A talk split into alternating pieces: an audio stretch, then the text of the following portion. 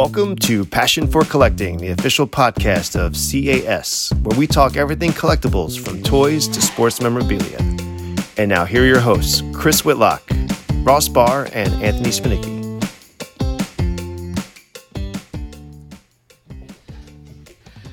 Hey there, toy fans. This is Chris Whitlock from Collector Archive Services, and this is CAS Presents Passion for Collecting, Episode 4. This is sponsored by CAS. Visit us at collectorarchive.com for all your collectible toys, video games, and sports memorabilia. I am here with my uh, two co hosts, uh, Ross the Man Barr, and some other guy that constantly makes fun of me on um, YouTube that I'm not going to acknowledge because I hate him. so, no, okay, so Ross and Anthony, welcome to the show.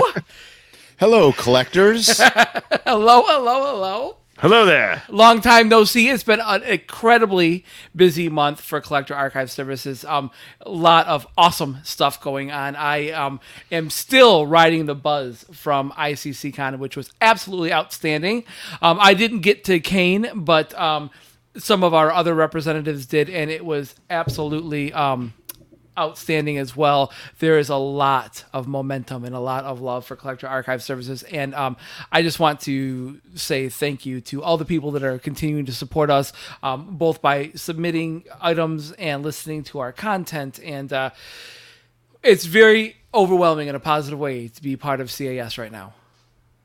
Yeah, I mean, I've heard from multiple people how well. I unfortunately, I personally wasn't at ICCC or or Kane either, but people were really happy with the, you know the job that you you did, Chris and Ken did, and uh, Greg who helped us as well at ICCC, yeah. and Brendan and and Lee did you know did a great job at Kane. Outstanding. You could see that based on the volume of submissions we got, our you know the hobbies are as strong as they've ever been. Yeah, people are just ready to get out and wipe off all this COVID stuff and just really really active. It's great to see yeah, it, it's it was just it was so much fun, and you were missed. I mean, you know, if there's a video where somebody said they um, missed your what your sexy face. So, um, well, that's nice. That's nice. I would I, CAS was in very good hands, which is good. Uh, well, I, I tried to fill your shoes. Turns out, you know, it's a lot of work to do, but eh, size twelve, you know, size so, twelve. So good luck with that. I'm a hobbit, so I got big feet yeah. but small stature. So you know. so, um, but we actually have a great show lined up for you folks today. We actually have um, an incredible guest, Josh Josh Van Pelt, who um, it's just a plethora of um, Masters of the Universe um, information. And spoiler alert, um, also he, I hear he's into sports cards, which we're going to talk about that.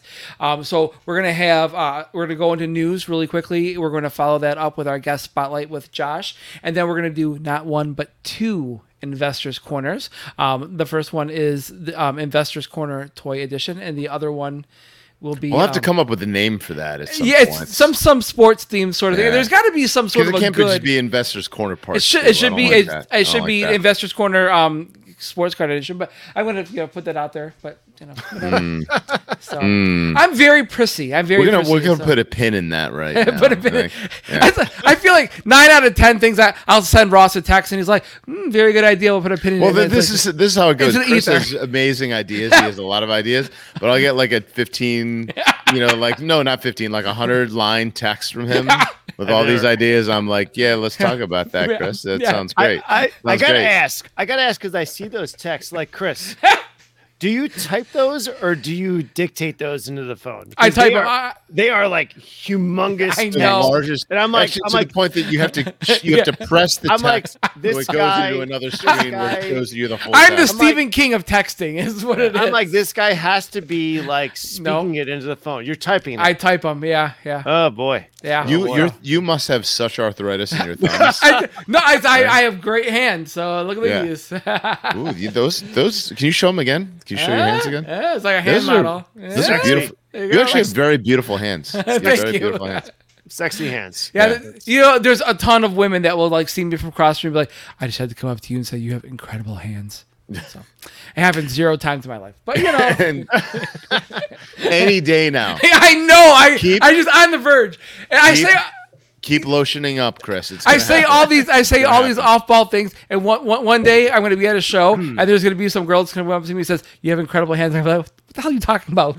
you know, it'd be like my happen. moment, That and I just, That's not gonna ever. I don't know, I don't know. Not gonna happen. I am wildly popular, wildly popular. So, anyways, why don't we get into the news because we do have a very, very um, full podcast to do. And um, so Anthony, um, one of the we're gonna start off the news with our um, social media campaign and this the juggernaut that, is becoming. So we have a lot of cool things to talk about in the social media realm. So why don't we go ahead and let you kick it off with that, please? Yes, sure. So uh YouTube, right? So we have a, a couple of awesome videos that have that are either out or coming out. Actually, by the time this podcast hits, all these things should be out. So number one is our uh interviewee, Josh Van Pelt, who we'll be talking to later. He put out an outstanding CAS collecting 101 video, five facts about Masters of the Universe, eight facts. Um, it's been out for about three, four weeks now.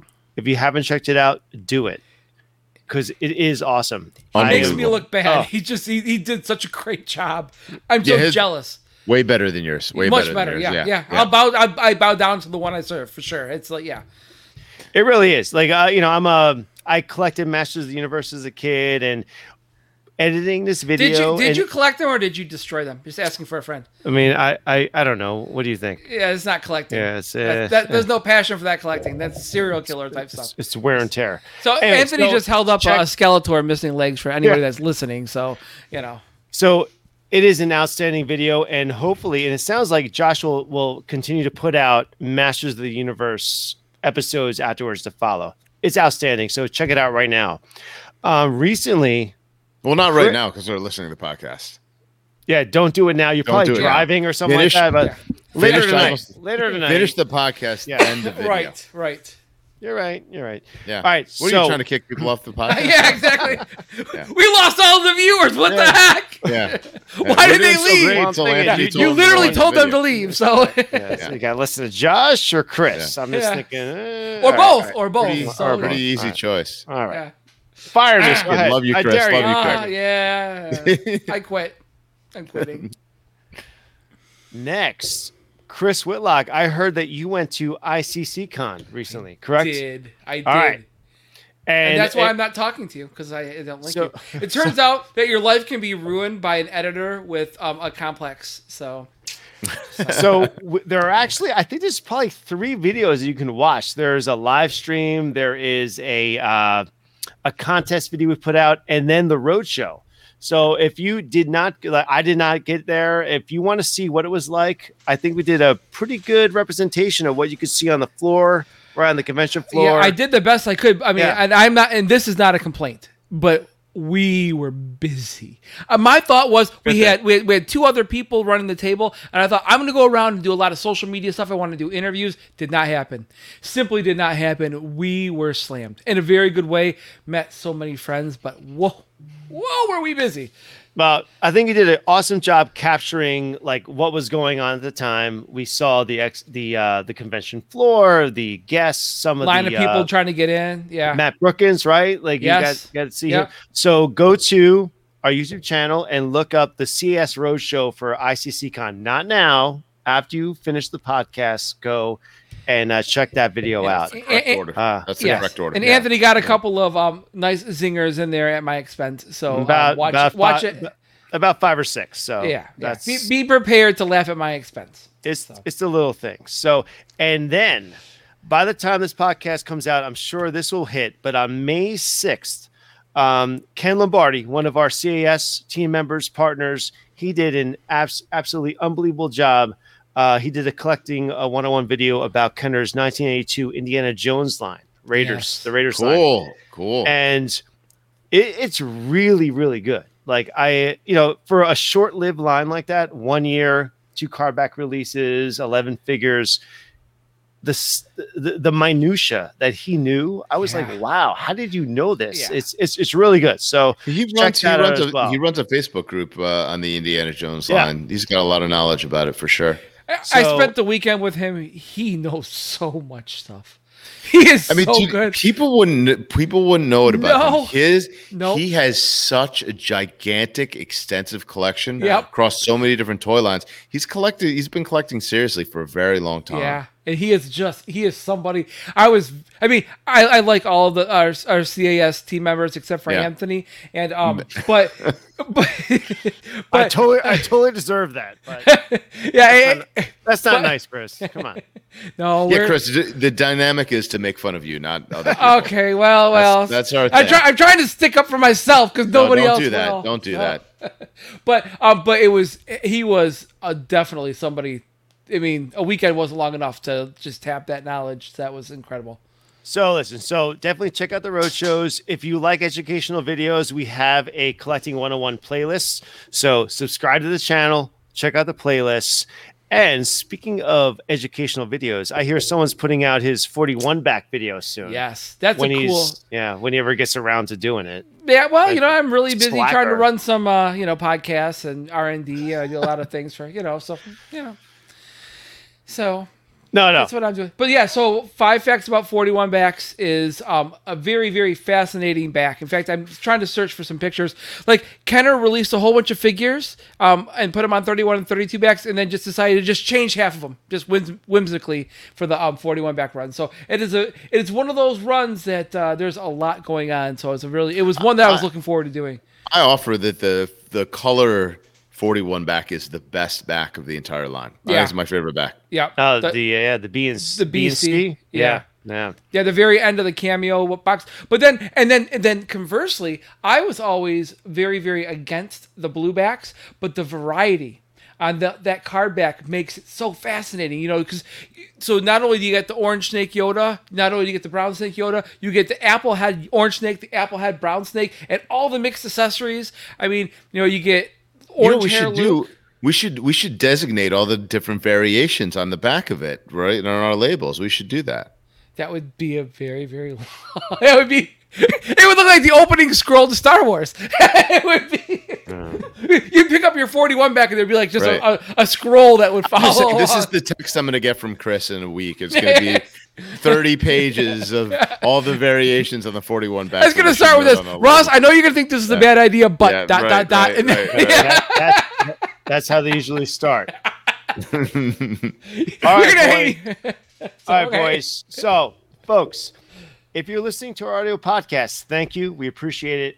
Um, but if you want to see the stuff that we're talking about, we're going to take all the segments from this podcast. We're going to uh, enhance them uh, with video images on our YouTube channel. So you hear the podcast, you hear the the stuff we're talking about. You want to see Chris's handsome face. You want to see the heart Mwah. throb, the His heart, hands? Yeah. His hands, his, yeah. his hands and his handsome face. I'm too sexy for this show. Yeah. Just, Or um, or our real heartthrob Ross Barr. You want to see his sexy face?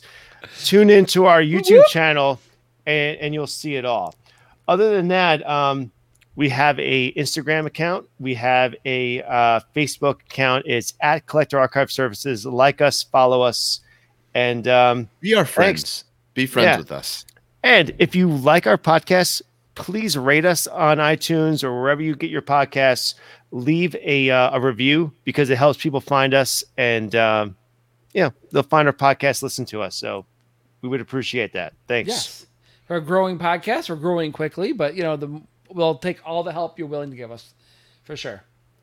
So okay, so aside from our social media, um, we're really kind of doing a lot, um, but we also are doing some shows. Um, now we plan on hitting shows really, really hard in 2021, but like you're sort of um, there's not a lot going on this summer, and I think there's going to be a ton going on this fall. I know, like there are a lot of a lot of um, shows that typically are in the spring are looking to launch in the fall, so we don't have a ton of stuff to announce right now. But um, New Jersey Toy Con is coming up in May. May 22nd to the 23rd. Um, I, th- I think it it was typically in Parsippany, but it's going to be in Wayne Yeah. now, right? Yeah. Wayne, New Yeah. Jersey. Yeah. So, um, that's the, the site of the Wayne Toy Show. That, that that's a monthly show, or at least the same town. But the, the last Toy Con in Jersey was there. We, we did it Okay, in, right, in right. October. It's a great venue. It's much bigger. It's much more spread out, safer for what's going on. You know, Yeah, in our Yeah. day and age. It's it's a great site. It was a great show. It, it was awesome in October. It awesome. It's always a very very solid show, you know. So be good to good to do that. That'll be my first show in a long time. Yeah. Yeah. Very long time. So if you're looking for a Ross Barr autograph, this is your time. Uh, no This one wants that, but uh, we'll we'll have some hugs. I'll Yeah, there you go. know, va- fully vaccinated, ready to hug people. Yep. yeah, A lot of hugs. It's it's it's fun getting. Or I won't it. hug you if you don't want that. If you just Yeah, want to submit without a hug, that's fine. Yeah. If your I'm gonna be- I'm gonna be waiting for my Ross Barr hug. I'm gonna Oh, be there. you- it's, Open arms. it's a coming. You might even get a I'm butt wait- grab. You might even get a butt grab, my friend. Yeah. Yeah. Two cheeks. Two cheeks. Yeah. Oh Yeah. yeah. It- All right, I'm all right. fully All right. engaged. Let's fully do it. That's right. Actually, So- now I have to do it. Now I have to do it. and it should be on film, and we should put it on YouTube. So there's just you know, like we may as well just maximize the viewers on that, right? So, so That's how we go viral. We're looking Yeah. for our viral moment on YouTube. Yeah. That might be it. That might Speaking be it. of inappropriate things happening at toy shows, in addition to New Jersey Toy Con, folks, if you're looking to go to a show, there's one coming up in October in Las Friggin' Vegas, and we're gonna Vegas? be there. Oh my god, I cannot wait! Vegas. Oh, toys, gambling, and all the stuff that happens there. cannot wait! I cannot wait! I cannot wait. So yes, um, October what? Chris, first, I, I forgot. third? I forgot to tell you, we, we we already have our limit on the number of owners that can Balls. go. And I there's knew- I knew Brendan a- was- There's not Brendan a was spot gonna for you. push me Sorry, over. Ah. sorry, sorry. How's how's have to go to Windsor? That's gotta be. Wait, oh God. What a, what a terrible compromise to have to go to Windsor. Oh yeah, yeah. I'll save you from Windsor. You can go to Vegas. yeah. So um, and that's actually put on by um Rogue Toys, correct? Is that Rogue Toys, very, very good friend of CAS. Um, Steve Johnson, great, great guy, personal friend of mine. Um, also the toy expert on Pawn Stars. yes? Um, but you know, just a really knowledgeable, wonderful guy. He's, You know, someone who will introduce us to a lot of dealers and and toy manufacturers. Every time I see him, he's he's he just knows a lot of people because he's a very friendly, very good guy, great businessman. He treats his customers well. So we we share that common interest of you know customer service and just doing doing right by people. He's a great guy. So he's running that show. Yes. Um, shoot, it's uh, the name of the show is escaping me right now. it's, It's, like first time like show. Un- Unicon or something. like that. Unicon. Yeah. Dude, yeah. you're I'm Chris. Whitlock. I'm Yeah, you're my backstop, brother. That's I, I I literally have no other job, so it's you know yeah. I have nothing else to do.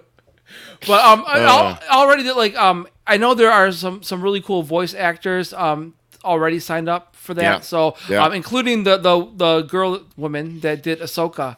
So that's going to be a really cool. Ashley Eckstein. Yeah, yeah, All right. yeah. So that's going to be a really big. I cannot wait. Dude, Um, speaking of Ahsoka, have you seen what an Ahsoka vintage collection card goes for lately? Have you seen that? I heard I saw someone 1500. sold one fifteen hundred bucks. Yeah. It's crazy Yeah. town. Yeah, Crazy town. yeah. Well, hey, the market is strong. market is strong. So you know, I'm thinking. So this is what I'm thinking about doing. I want. So I have one of the um the rare 45 back C3POs. I'm Uh-huh. thinking about bringing that into Pawn Stars and trying to sell it to Chumlee for 100 grand, and then they can call Steve in, and they can say, "Oh, this one's CAS graded," and then hopefully we become super rich and famous. That would be awesome. That's got to be the thing. It's you know, I mean, it'd be cool if I had something that people more people know about. Like only four people ever know about that that figure, but it is scarce.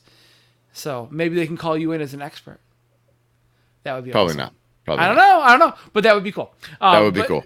But uh, yeah, if we, if there's any way to get us on dream. Pawn, if there's any way to get us on Pawn Stars, I want to do it. I want. We'll to talk to him. show. We'll talk to him about it for sure. Yeah, I mean, because you know there are there have been uh, comic book graders and uh, video game. Yeah. So, so yeah, hopefully. So yes, Vegas, Vegas. If you're thinking about planning a trip, start planning it now, um, because toys and Vegas. So that's where you're gonna want to be. So literally, go buy tickets. Um, I want this show to be absolutely phenomenal. I just I, I can't wait. I cannot wait. I am going to like. This is uh, this is in October, folks. We're now talking about a show six months.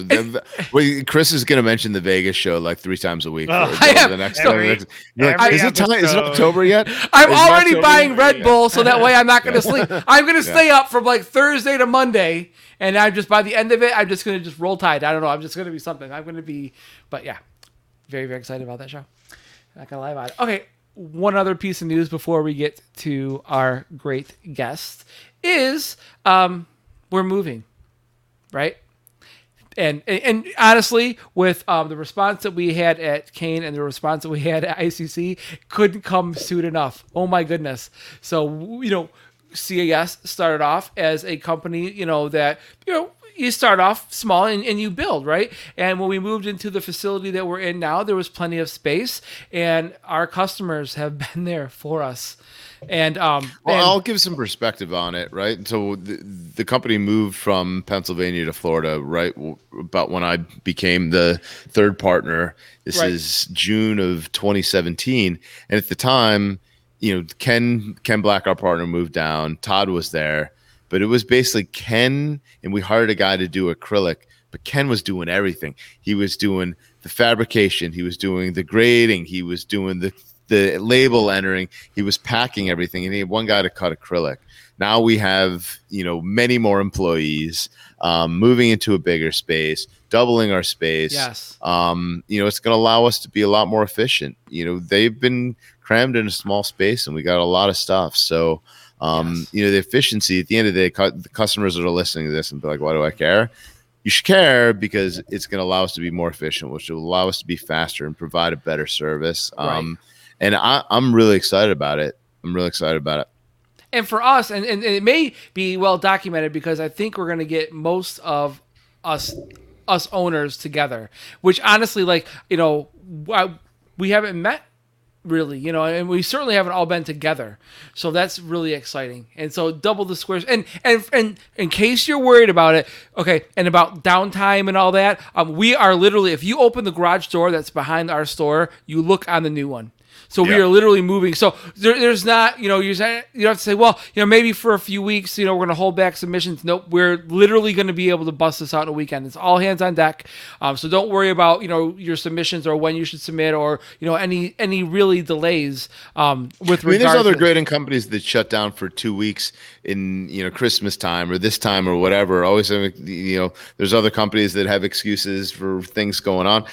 As Chris said, move, a move like this is a monumental move. We're not going to skip a beat. No, no. It's Yeah, all going to get done. There's going to be no interruption of service. We're going to provide better service. You know Yeah. that the next day. yeah, coming out of it, look, we're all excited. I, we're really, I mean, I talked to Ken today, and same thing. You know, we just talked about just just how much having a single floor, a C-shaped operation, just absolutely, you know, what we uh, it, what what you want to see, and uh, it's going to be great. So we're going to be servicing our customers better, and and hopefully, uh, we keep continuing to uh to, to grow because uh, you guys have been there for us. So.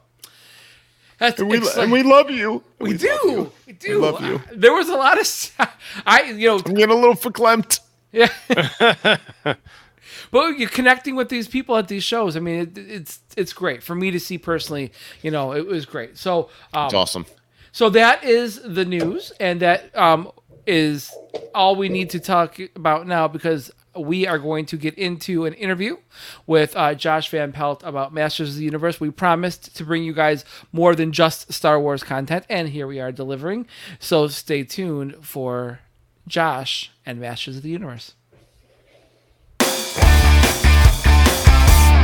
All right, here we are with the guest spotlight. We are here with uh, Josh Van Pelt, who, um, welcome to the show, Josh. I it, not only are you a Masters of the Universe master, but he's also um was on Toys That Made Us. I found that out today. So he's the most famous person in this group, which makes me insanely jealous. But that's okay. We still love you. I just love you a little less. Josh, welcome to the show. How are you today? Oh, very good. Thank you. Cool, cool. Uh, we are going to talk about um, Masters of the Universe because, as we promised, this is not going to be a Star Wars only show. So, um, here's the thing: you, if if you're watching, you can see that I have a wall of Star Wars behind me. If you've seen that, um, you know that uh, Anthony and I specifically, and Ross to some extent, are um, Star Wars collectors, but we are branching out um, and bringing on people. Masters of the universe. Okay, you have Masters like two. Okay, I've got one Masters too, Ross. That's not. You can't just have one and say It's you're on a the wall. Collect- On the wall. Look behind me. Three Masters of the I- Universe. I, I, Just can saying. touch mine. It doesn't make it doesn't change the fact that like you know. Actually, before before we all went on, I was ch- chatting uh, alone with uh, with Josh. And do you have the special uh, double amputee Skeletor variant that I have? Oh, Whoa. Only a bone Yeah. doctor would have something Yeah. like that. That's you know. Dude, what kind of twisted stuff do you do your action figures, Anthony? Well, like you know, like burning ants. You're burning ants and breaking apart your action figures. He was trying out for Sopranos too. All you New Jersey Yeah. boys out there that uh, So uh, apparently you can fix this. Josh told me. Uh, this Yes, is. I got this from my parents like this. I don't know what they were doing with it, but uh, But spoiler alert: if you do fix it, you can never get it graded. So keep that in yeah. mind. Any, anyhow, Josh, so, sorry that um the show will get out of hand, um unfortunately. But so we have Josh on because not only do we want to know more about um about Masters of the Universe, but Josh did a spectacular job with his CAS 101 video um talking about the um series the first wave of Master of the Universe figures, the eight backs. In fact, he took th- this is where I become even more jealous. He took my 101 concept and did it with a lot more calm and finesse, and and it just came out wonderful. I'm like, crap, I got to go back and uh, do mine over again. So thanks, thanks a lot, Josh. I really appreciate the fact that you've written um 101s for me, but also you set the bar really high, so I planned and over planned. I had my kids help me. I filmed every single segment separate. Um, I really stressed over it. So it was I- I'll- outstanding. I'll, I'll say I'm I'm a I'm a fanboy of Masters and I'm a fanboy of Josh Van Pelt. Um, you, it was really unbelievable. It was one I was very much looking forward to. It was professionally done. You really knocked it out of the park. I, I think it's I think it's way better than any of the ones that Chris did for sure. yeah, I, For sure. I- yeah, without a doubt. I mean, I Yeah. just I I'm bowing to the master here. Is the thing. So I'm definitely gonna third that. So, if I wasn't so cheap, you'd have to fire me at this point in time. I mean, really, I, I bring nothing Yeah. to the table anymore. So, We're stuck with you, unfortunately. Stuck. Darn it. No, fortunately, fortunately, So- we love you. so Josh did this amazing video, and and I so um I know Ross, you're a Masters fan. Anthony, did you you had obviously your um you killed a Skeletor, so it makes you a master of some universe. I think it's just wear and tear, you know, wear and tear, age, you know. But yeah, I definitely collected as a kid. Here, here's my battle action He-Man from my childhood, right there. All right, so you did Or have battle some, armor, I got it. battle Yeah. armor, He- Well, Battle armor. He-Man. Sorry, battle, uh, where's battle action from? That's Thundercats, probably, right? Battle action. What's battle action? I don't want to play with any battle action toys. No. Yeah, it's so it sounds like it's Battle the ringer. armor. Excuse me. Battle armor. But so Josh did this video, and and and it was well done. And what I what I ended up doing while I was I was watching it is because I was a He-Man collector as well a, a child playing with with them, and I had a, pretty much all of them as a kid. Is to me a whole bunch of questions were coming to mind that of course would never be um, would never be covered by a one-on-one video in the sense that um, you were talking about mint on card figures and so there was a lot of sort of let's say foundation stuff that I kind of wanted to, to cover a little bit so sort of sort of like a prequel to the one-on-one video if you will Right. so um, I, I sent you a, a list of questions, and, and maybe uh, maybe some of the other guys actually know some of these too. But uh, um, but I want to kind of start there. So, Masters of the Universe came out in 1981, started with eight figures, and went until 1987. And uh, so, how many figures? And I know this is a loaded question, but if I so if I say how many how many? Well, because same thing with Star Wars, right? If you say, well, how many figures? Well, there's a 92 back. Well, yeah, but that- there's at least 96, and there's like 114. Okay, so if you're gonna just kind of ballpark it, like if somebody was gonna try to say how many figures are in the the entire original run, um, including the movies, all the the red back stuff until they Right. switched stuff, um, what would how many are in that? And then then what? Why would there be more than one answer to that question? so I guess all of my answers are going to be about the U.S. releases, sure, um, just to keep it simple. right. Um, so 68 like five and a half inch regular figures were released in the vintage line. Okay. But overseas, there were two additional figures plus the two giants. So What were those two on- additional figures? What's that? What were those two additional Uh, figures? I'm uh, just trying laser, to. laser power He-Man and laser light Skeletor.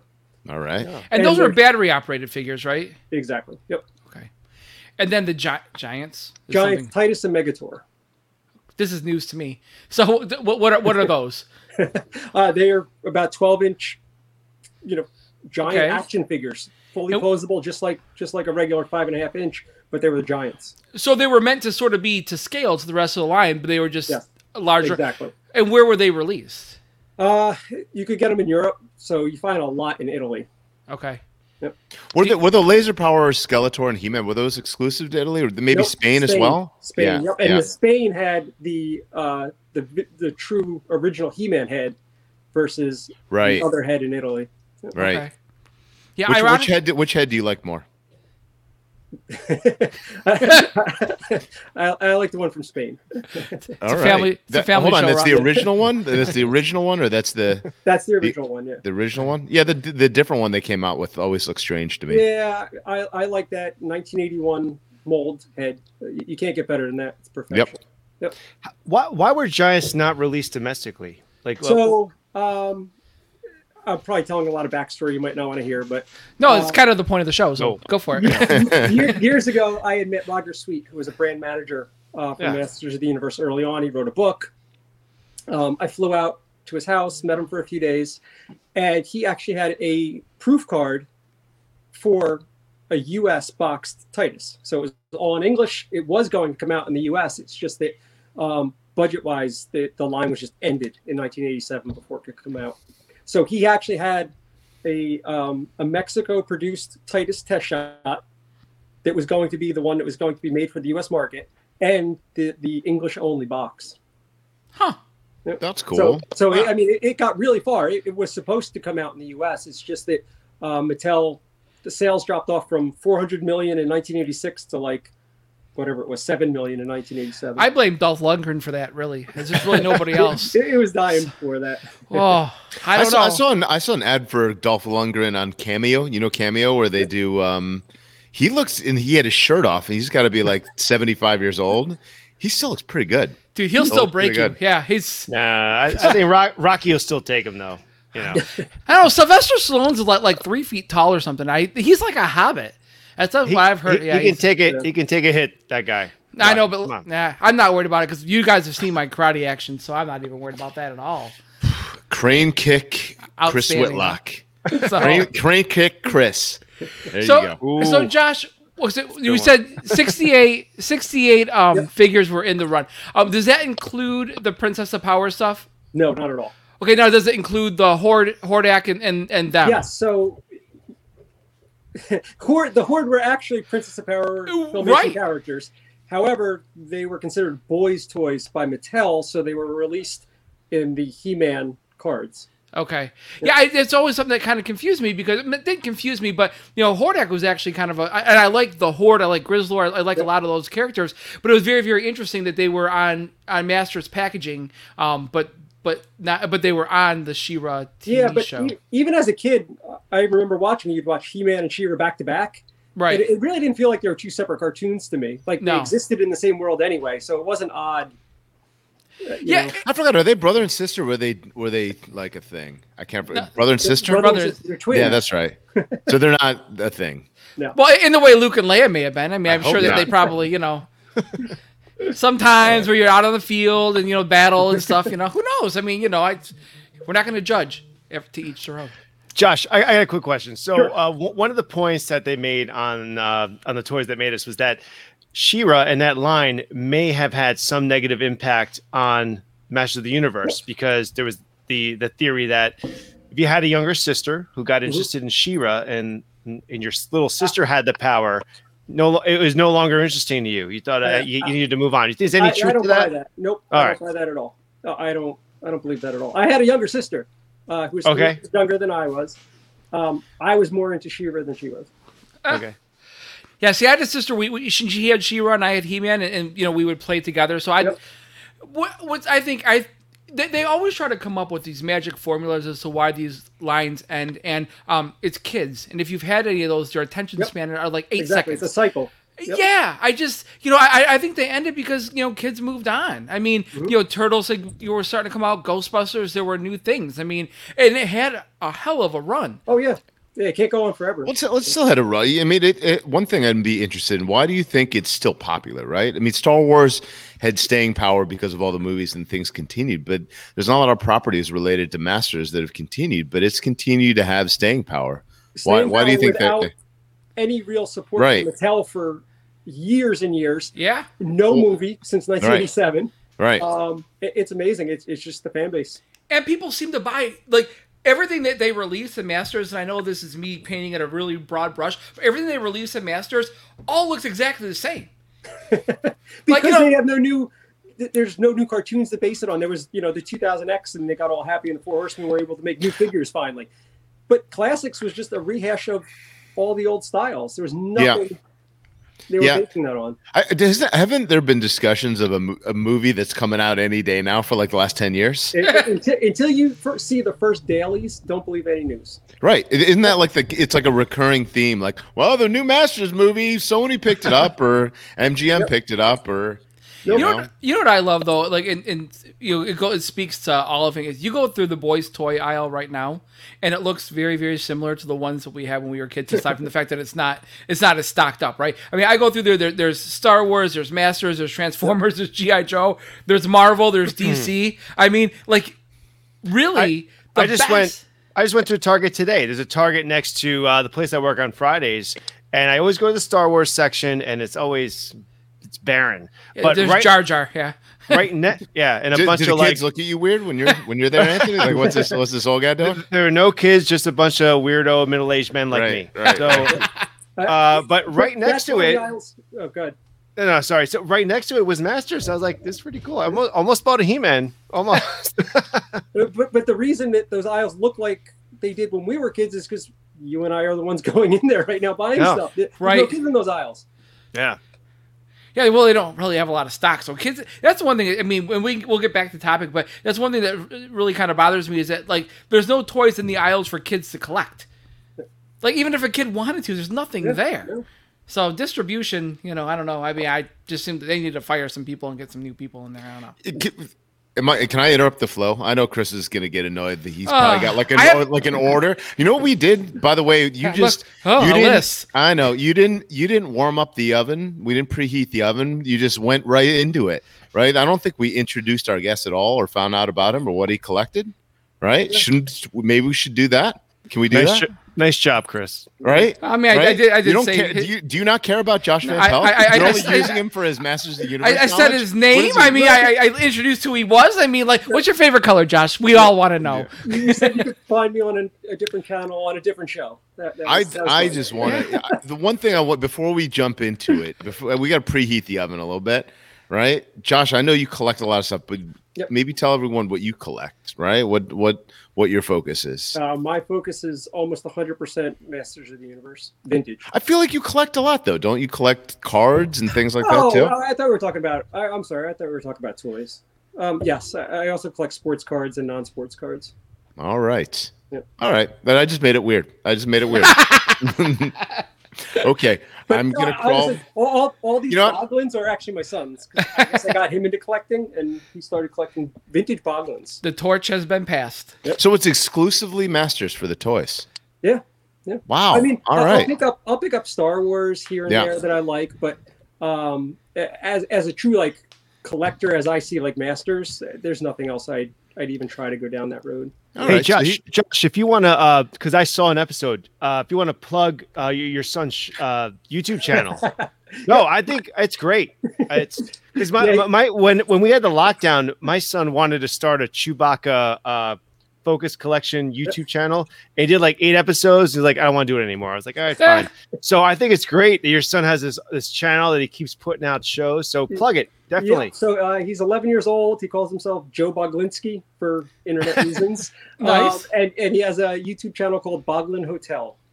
Nice. I'm gonna check it out. Very cool. And we'll You put know a, we'll put a link to it in the description. Thank you.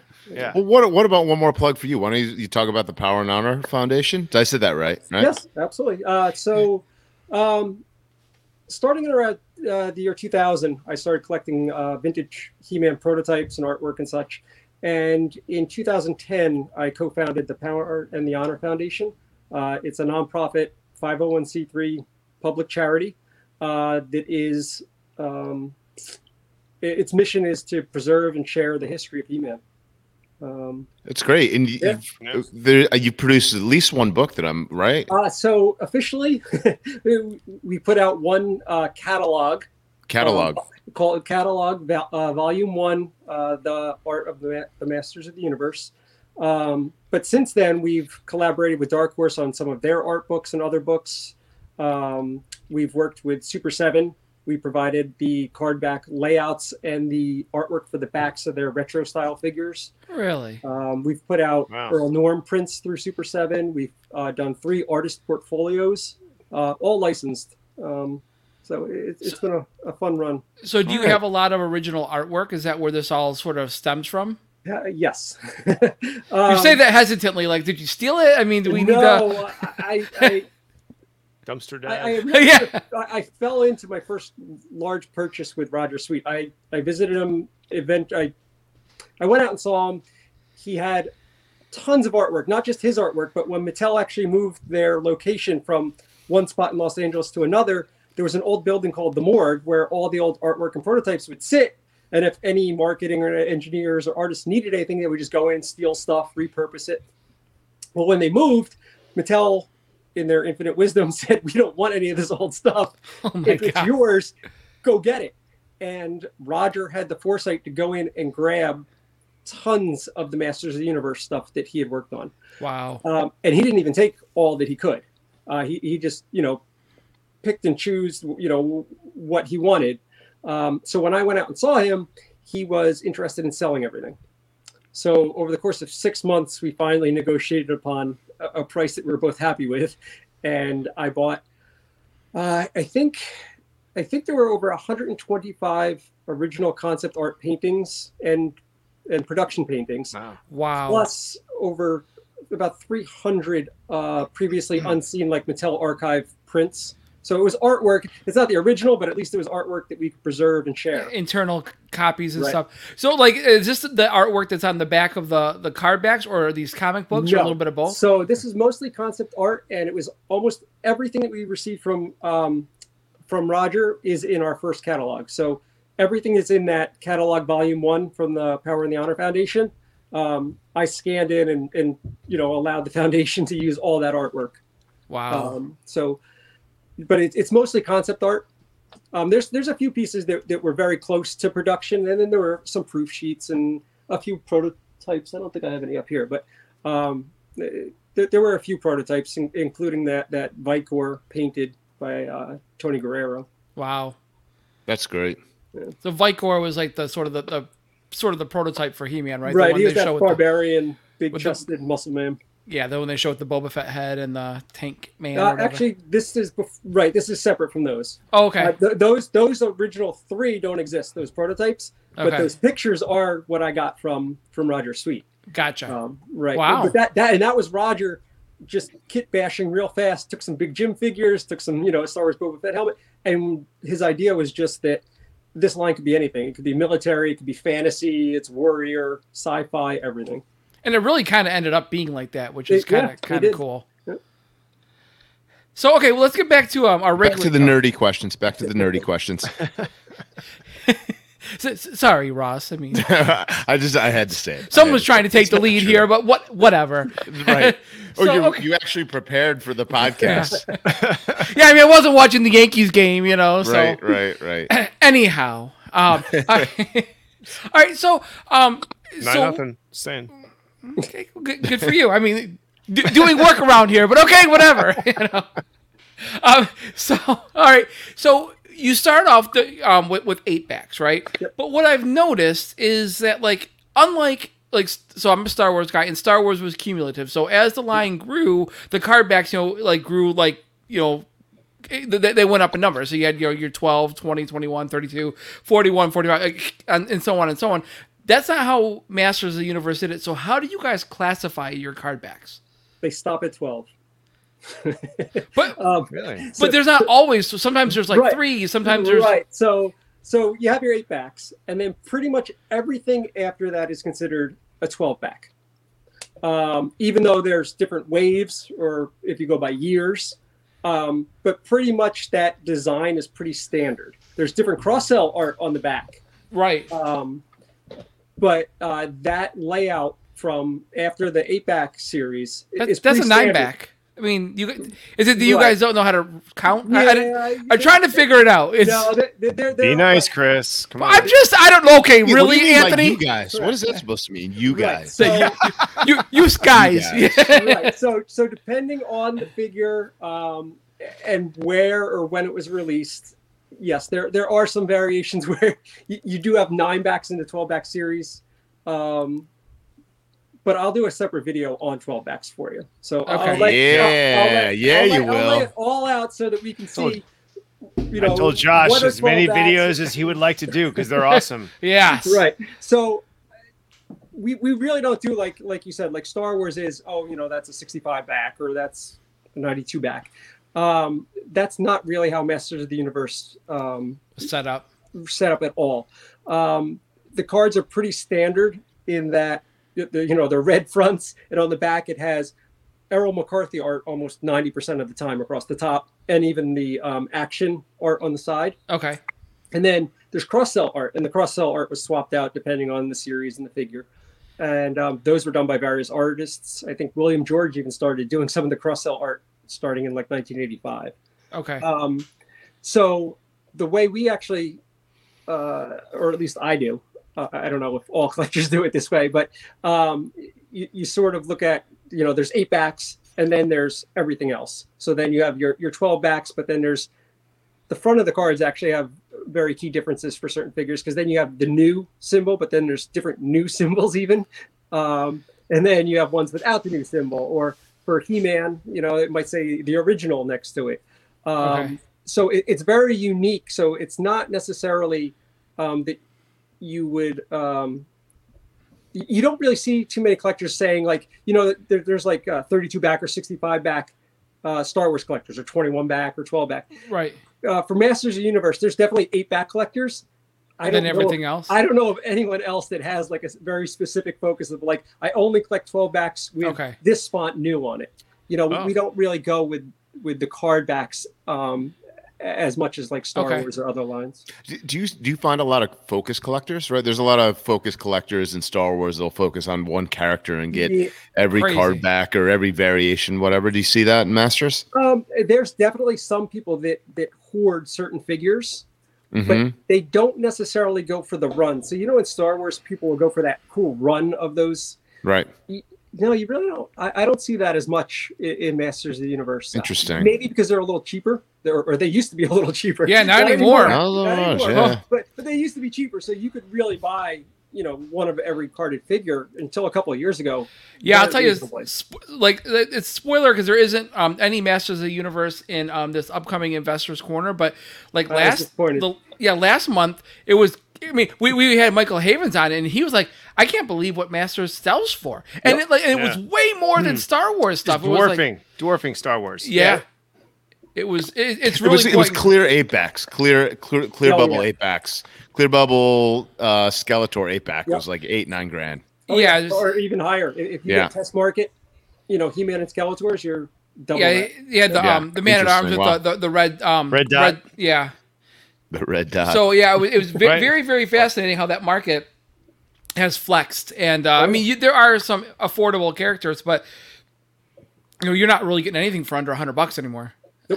No, I mean just it's it's Uh, uh, all these cases behind me, oh, were full when I purchased them years ago. for holy less cow! Than, for less than eight dollars a figure. Really? Wow. Wow. What, what happened to all those figures? Sold them over the years for Wow. a lot less Than they're worth than they go now? now. Wow. Yep. Wow. Yeah. Yeah, so it's really interesting, I guess, that like it's not linear collecting, and and it's so and it's one of the, the things that I really think is a positive aspect of this podcast in general is the fact that um you know being a Star Wars person, I see things you know in in certain ways, and that that's not how every market is, and uh, so that that's very fascinating to me. That you know, okay, so th- now let, us look at a, a character that, that premiered on eight back like He Man. Mm-hmm. Was He Man available on other backs? And Oh, was he right, so- available through the entire run? So He-Man, the original He-Man was available on the eight backs, and then transitioned to the twelve backs. And then there's a period where he wasn't available, but then he did come back, and they put a little the original on it. Um, Okay. So yes, he, he was available at various times, but not always at not, once. Not regularly. Um, but he was also included in some gift sets, okay. so they still snuck him snuck him in there. So I, I was just while we're uh, I'm multitasking. I was just looking at my CAS labels online. We were talking. So CAS actually designates again. So we talked about the eight Yeah. backs, twelve backs, Yeah. nine backs, whatever. Different series: series one, series two, series three. Have you heard them designated that way? Yeah, yeah, absolutely. Um, there, there's you know the six. se- You, you have the six series in CAS, I assume. The six series. What do you mean? Or no, I mean like One series through six. Is is that how you? I you know I was just looking at the labels on on my online account for Right. a few. So- So, so- like I'm looking at Moss Man. Mossman Right. is 1985, designated series four. Yep, exactly. Yeah, Yep. my Rio Blast is Series Five. So Yep. Yep. A- And, so Series 5 is technically 1986, and then Series 6 is 1987. and that's like the movie release stuff. Well, no. So 87 was Sorceress, King Randor, Clamp Champ, uh, the second Faker, Scare Glow, Snakeface, Buzz Off. There was a um, second and then- Faker. What's that? There's a second Faker, like a Yeah, there's Faker too. I don't know. Well, so the, that's, that's interesting about the faker, which I think, if I recall, you covered in the eight backs, right? Uh, I uh, well, not the second one. no, I no, I only. You- I only did you not cover the original faker on eight backs? Yeah, is it the fake? Yeah, The fake eight faker, pack, I Right. Yeah, right. yeah, There's yeah. A, there, there is a faker on an eight back card. Yeah. but then there's a 12 back faker, and then there's so. What's Faker Two? Like, how, I guess I never heard of Faker Two. Yeah, no, I guess his popularity just caused him to, to come back. Well, was he any different than Faker One? Yeah, I mean, there's soft head versus hard head. Uh, the sticker. Um, th- th- there's there's differences. So you you can you can tell if you have like a, an eight back early faker or if you have faker two with a hard head. So the paint. So hold on. Should we be organizing your videos by series one, series two, series three versus? So I'm just saying. it- yes, there, there is a possibility for that. However, the cases behind me are solid packs. So Okay. He-Man figures were available uh, to distributors as solid packs of 12. So like this one had, you know, 12 Moss Man, that one had 12 Hordak, that one had 12 He-Man, original He-Mans. Um, but they also were available in 24 back, I mean 24 pack assortments. I've opened up 24 boxed ones that have a mix of series. Okay. So, like there was like like the eight backs where there were transitions and it, it wasn't linear.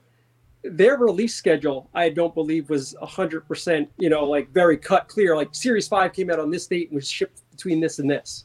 Like there, there was so many factories were, were producing stuff. Uh, I know I'm getting to another question of yours. yeah, Chris, no, but- that's fine. um, It's- so many fact they made so many he-man figures eh, that they were being made in malaysia taiwan hong kong slash china uh, in mexico for the us market so Mhm. there is so much overlap of what characters were in you know technically we still call it series 5 but you know series 5 and 6 may have overlapped in shipping But theoretically, though, so like in 1982, Yep. you weren't there were no Series Five.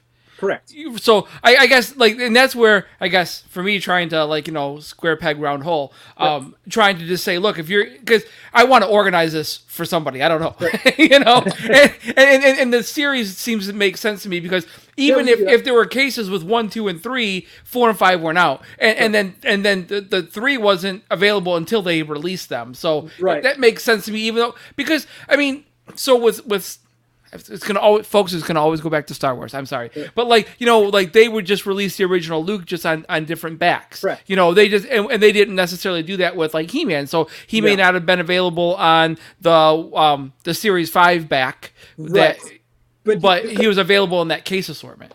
correct right Okay. so But but does series five have one back, or has there was multiple backs in well, series there's, five? there's well, every back is different because every bar, back card Right. has you know the original art and, and different cross sell. So Yeah. every So card can't- back is different. Right. Yeah, So- I'm saying so, so like like you said, I actually I, ha- I have it broken down. I do it by year. Um, okay. So I have By like year. the figures that came out in '82, the figures that came out in '83, but they coincide with the series, so we could do Hmm. it that way as well.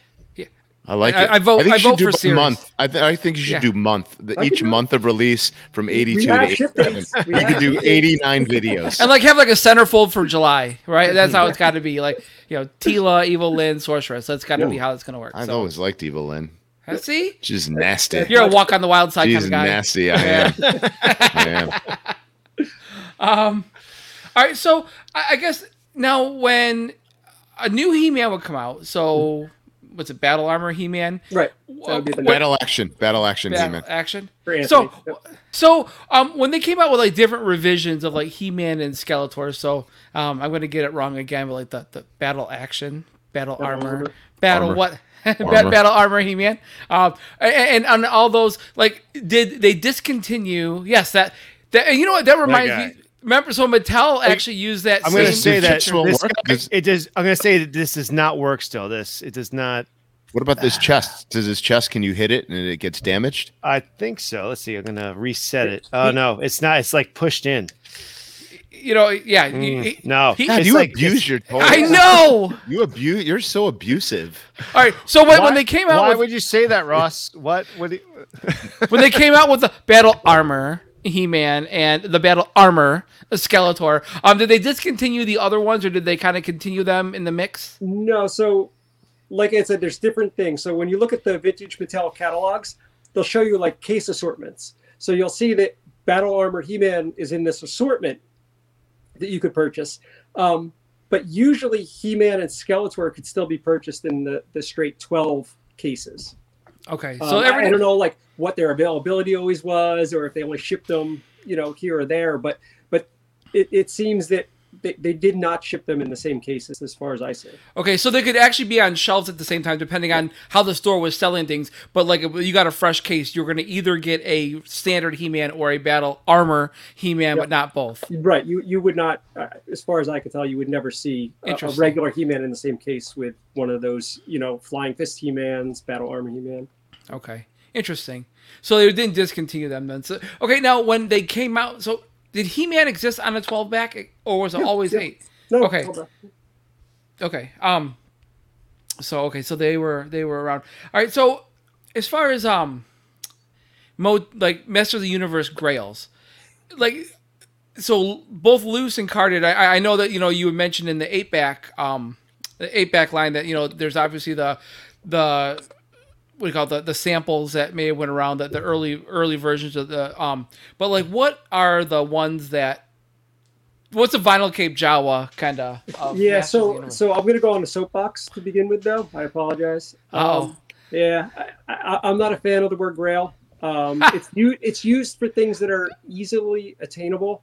Um, just because you want it bad doesn't make it a Grail. all right I agree. Um, I, I- Yeah, I- Chris. as a collector, Wow! Chris. I quit. I quit. Grails are things that you should be, um, as a collector, always you know chasing, Right. Um, a- and you should be okay with never getting it. Like, and you throw down the parking lot if they if you see somebody else that has it. I get it. Like you know, you literally go to the mattresses for it. I get it. Yep. So, uh, so that being said, though, obviously there's there's tons of really rare stuff. um, uh, you know, the, the test market, uh, eight backs, like you had said, um, gift sets uh, really took off. Um, one thing I really like about the gift sets is that uh, longevity wise, I feel that they're, they're going to last a lot longer than a carded figure because they What's- don't have that fragile bubble. You don't have to worry as much about you know the figure falling. You know, there's just so many things that can go wrong on a card. Whereas if you're a, in a box, what's a gift set, Josh? Uh, Because uh, I don't know what it is. What, uh, what's a it came gift in a set? box, usually with like a um, like a cellophane window, and it would have like Stridor the horse and He Man, or you know, uh, actually it was Fisto and Stridor, but um, or Of course, one we of all the know that. really- One of the really rare ones uh, would be like Flying Fist He Man and Terror Claw Skeletor, uh, or you know, He Man with um, Jet Sled. Like, there's some really really rare uh, gift sets that And those those are sold in stores. yeah, they were sold in stores, Oh, okay. um, and and they are like you know full color box art gift sets. These are not the the brown box gift sets that you would buy through like J.C. Penney's or Oh. Sears catalog.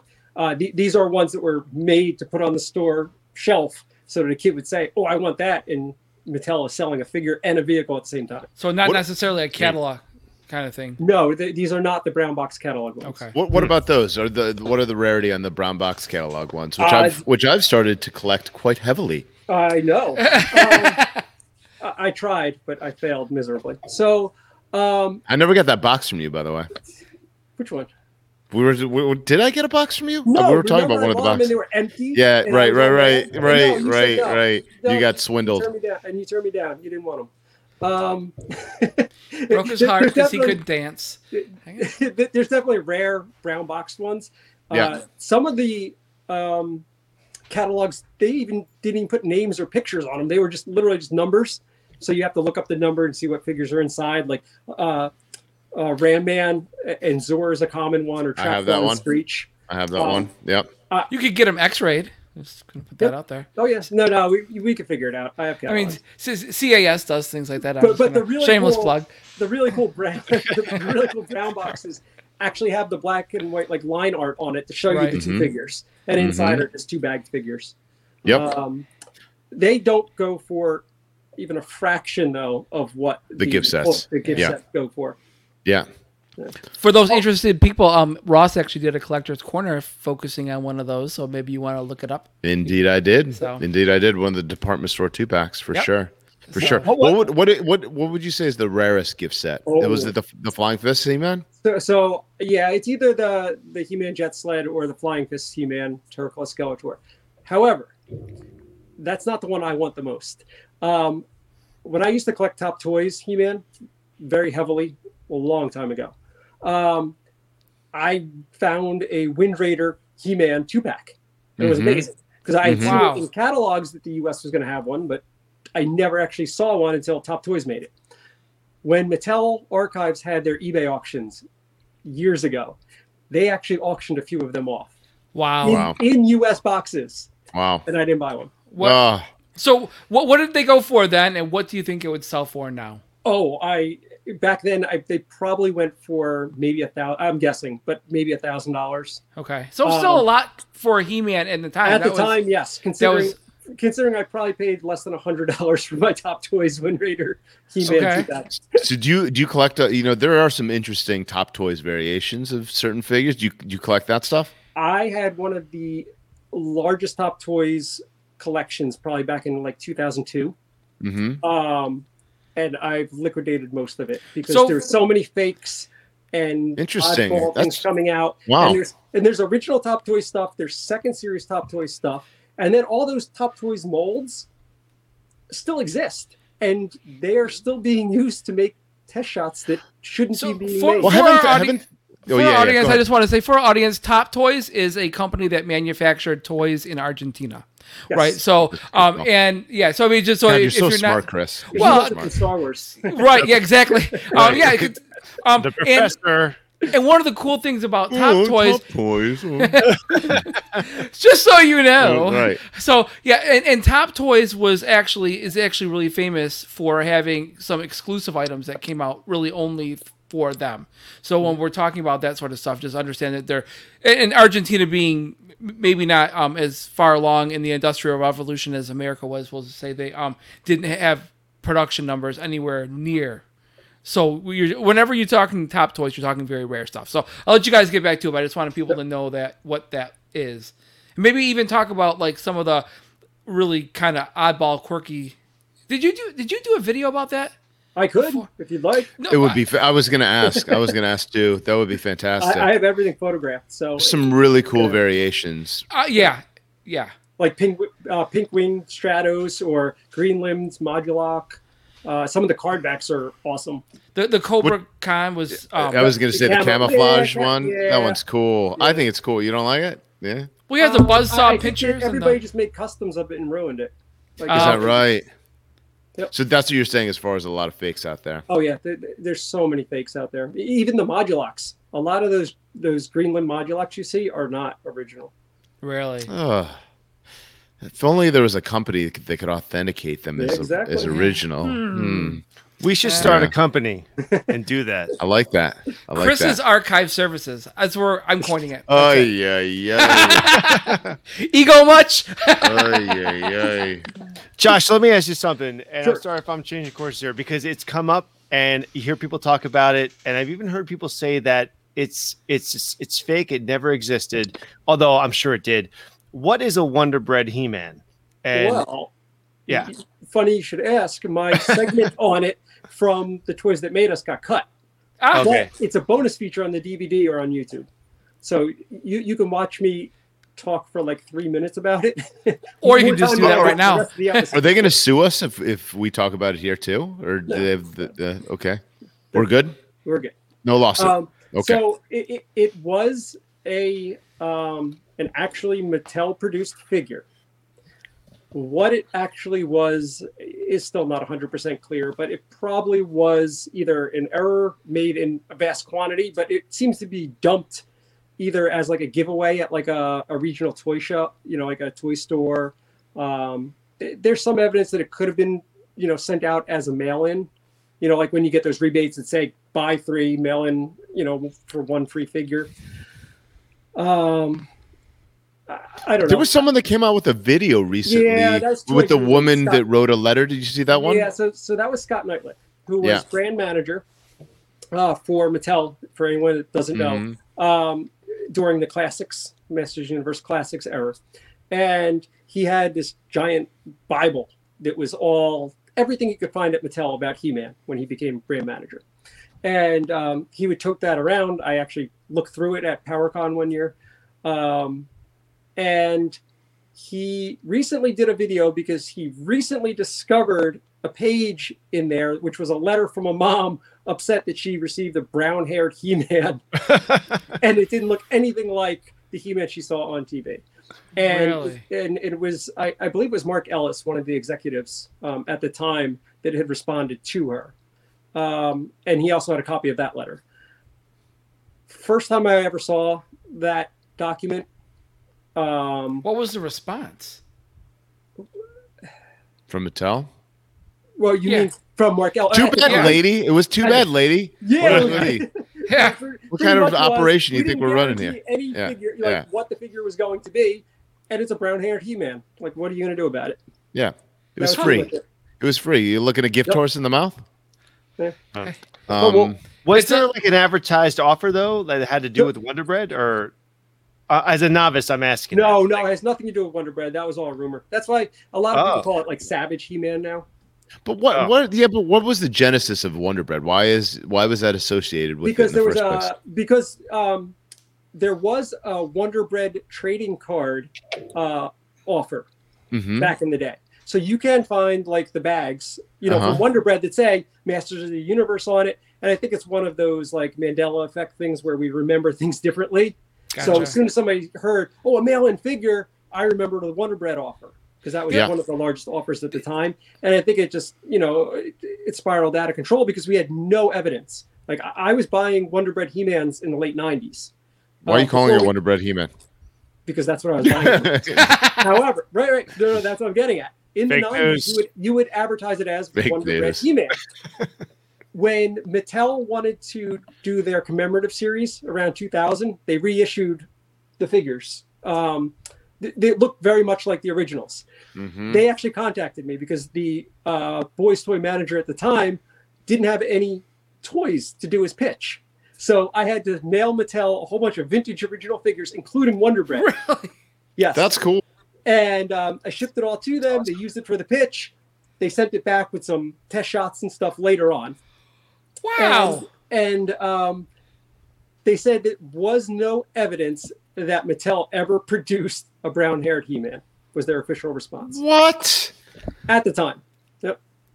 Huh. But, but we, I mean, we know that not to be true because Absolutely, it's, it's right, not right, true okay. because you can Yeah. see from from his head mold, you can tell exactly which He-Man, Right. You know, mold produced that Wonder Bread He-Man. head. Wasn't there? There was some. I can't. uh, You're going to know this. Then I, I won't. There's all these different lines, but wasn't there a line where they produced a figure called Wun-Dar? Yep, that was classics. Yep, so that, that was the Scott- that Scott was the Neitlich, classics. who- Is that who what you mentioned? Did you just mention that and I wasn't paying attention. No, I didn't mention it. But Okay, mentioned yeah, classics. okay. But um, yeah, so I thought Scott maybe I had a stroke or something. Yeah, I don't know. Anthony'd out on us, yes. Right, right. uh, Scott, Scott Neitlich um, did. You, include you weren't $1 talking, figure. Chris. You know. I know. I was going to say, uh, uh, Josh, maybe describe that figure and what the line was and kind of what I was say, was referring to. Oh, so uh, Classics uh, was a Mattel line, I think from 2008 until fairly recently, because we just got our Snake Mountains. Um, it was produced by Mattel and Super 7. And it was like a six inch um, modernized He Man line. So, you know, it had more points of articulation. They drew a lot from the original figures, but they were also able to do a lot of figures that were never produced. um, some cool concept figures that, that we had artwork for that were produced in um, uh, that we first showed in our foundation book. So like Cygor, that that gorilla that he was supposed to like ride on. Um, we, we first showed that to Scott, and he, he brought that and, and brought that figure to life. Huh. Um, so anyway, so that figure, Yeah, that line, right. that line was huge. They did hundreds of figures, and um, for uh, they did like uh, monthly figures, quarterly figures. They did special figures, and one of the figures they did was Wun-Dar. Um, you know, W U N W U N dash D A R, right? right? Because obviously you couldn't infringe on Wonder's trademark. So That's outstanding. And so he was brown hair, but he had so what a lot of people did, you know, n- not knowing what accessories went with the special promotion He-Man, Wonder Bread Mhm. He-Man, whatever. There was the accessory pack that you could buy for if you lost weapons over time. That was a Zodak, the figure with the uh had almost like a W on his red chest. What do you call that chest plate? And yeah, the armor, chest armor. Yeah. yeah, right. That, that exact one right there. The- perfect. So, you know, but the the accessory pack was black, right, with the Right. W. Yep. And so people sometimes you'll see people put that on the Wonder Bread Yeah. He-Man, that black one, and when they reissued the Wun-Dar, it came with that, right? Correct. Yes. Yeah, And, and yeah. the accessories are from um, Manny Faces. Came out with a, a special promo pack one time, and it, with extra weapons. right. Many That's how it was advertised. Yeah. It's called Manny, Manny weapons. Weapons. Even though it still says Manny Faces on the card, Right, but we call it Manny Weapons. Right. And people put like the sword and the axe from that set with, with the Wonder Bread Okay. or Savage He-Man as well. I'm gonna actually like segue in. Just um, you you showed Zodak, and that was probably the lamest He-Man picture that was figure that was ever. made. Like, what is him? He's just like a, a guy with a mask. Well, well, Like, well, the- like the he had thing with nothing. Yeah, but but the Masters of the Universe line was amazing in that they produced only like two different you know bodies in the first line, like three different arms, two different legs.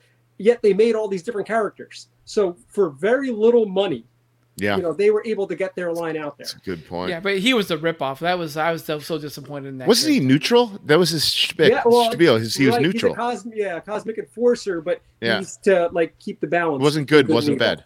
Wasn't good, wasn't bad. he Yeah, was yeah, I mean that was the idea of it, but I mean in certain books and comics and stuff. He's they have- Switzerland. He's He's- Switzerland of the He's He- barely Masters even. of the In, Universe. he's barely even in the cartoon because like nobody even cared about Yeah. him. That's why. So I'm He has just, a you know, flying that's- chair. Woo! So does C3PO. Nobody cares. All right. So uh, go, going back really quick, well, I don't know what to call them since you're gonna get mad at me to say Grails. But let's say you're a um a, a grandma or a grandpa now, and, and you find your your kids' old He-Man stuff. They're open. Like, what are the the ones that like that you're gonna like gonna look for that as loose figures are are ones that So the big big so, money. So right now, when I was collecting, like even not too long ago, uh, the early eight backs really weren't that desirable, and all of a sudden, the last few years, early eight back figures have taken off, and you can still find them in lots. Um, you can still find them at flea markets, yard sales. So just because it looks like it's an early He-Man, it could be a really good early He-Man, not just Gotcha. like a good He-Man figure. So you know, you need to look for for little things like you said, the red dots on on uh, Man at Arms or the blue beard on Stratos. Um, uh, there's all other subtle differences that, that a normal person that doesn't like really really collect, like you saw from my video, like looking at the color of the dots in Beastman's eye.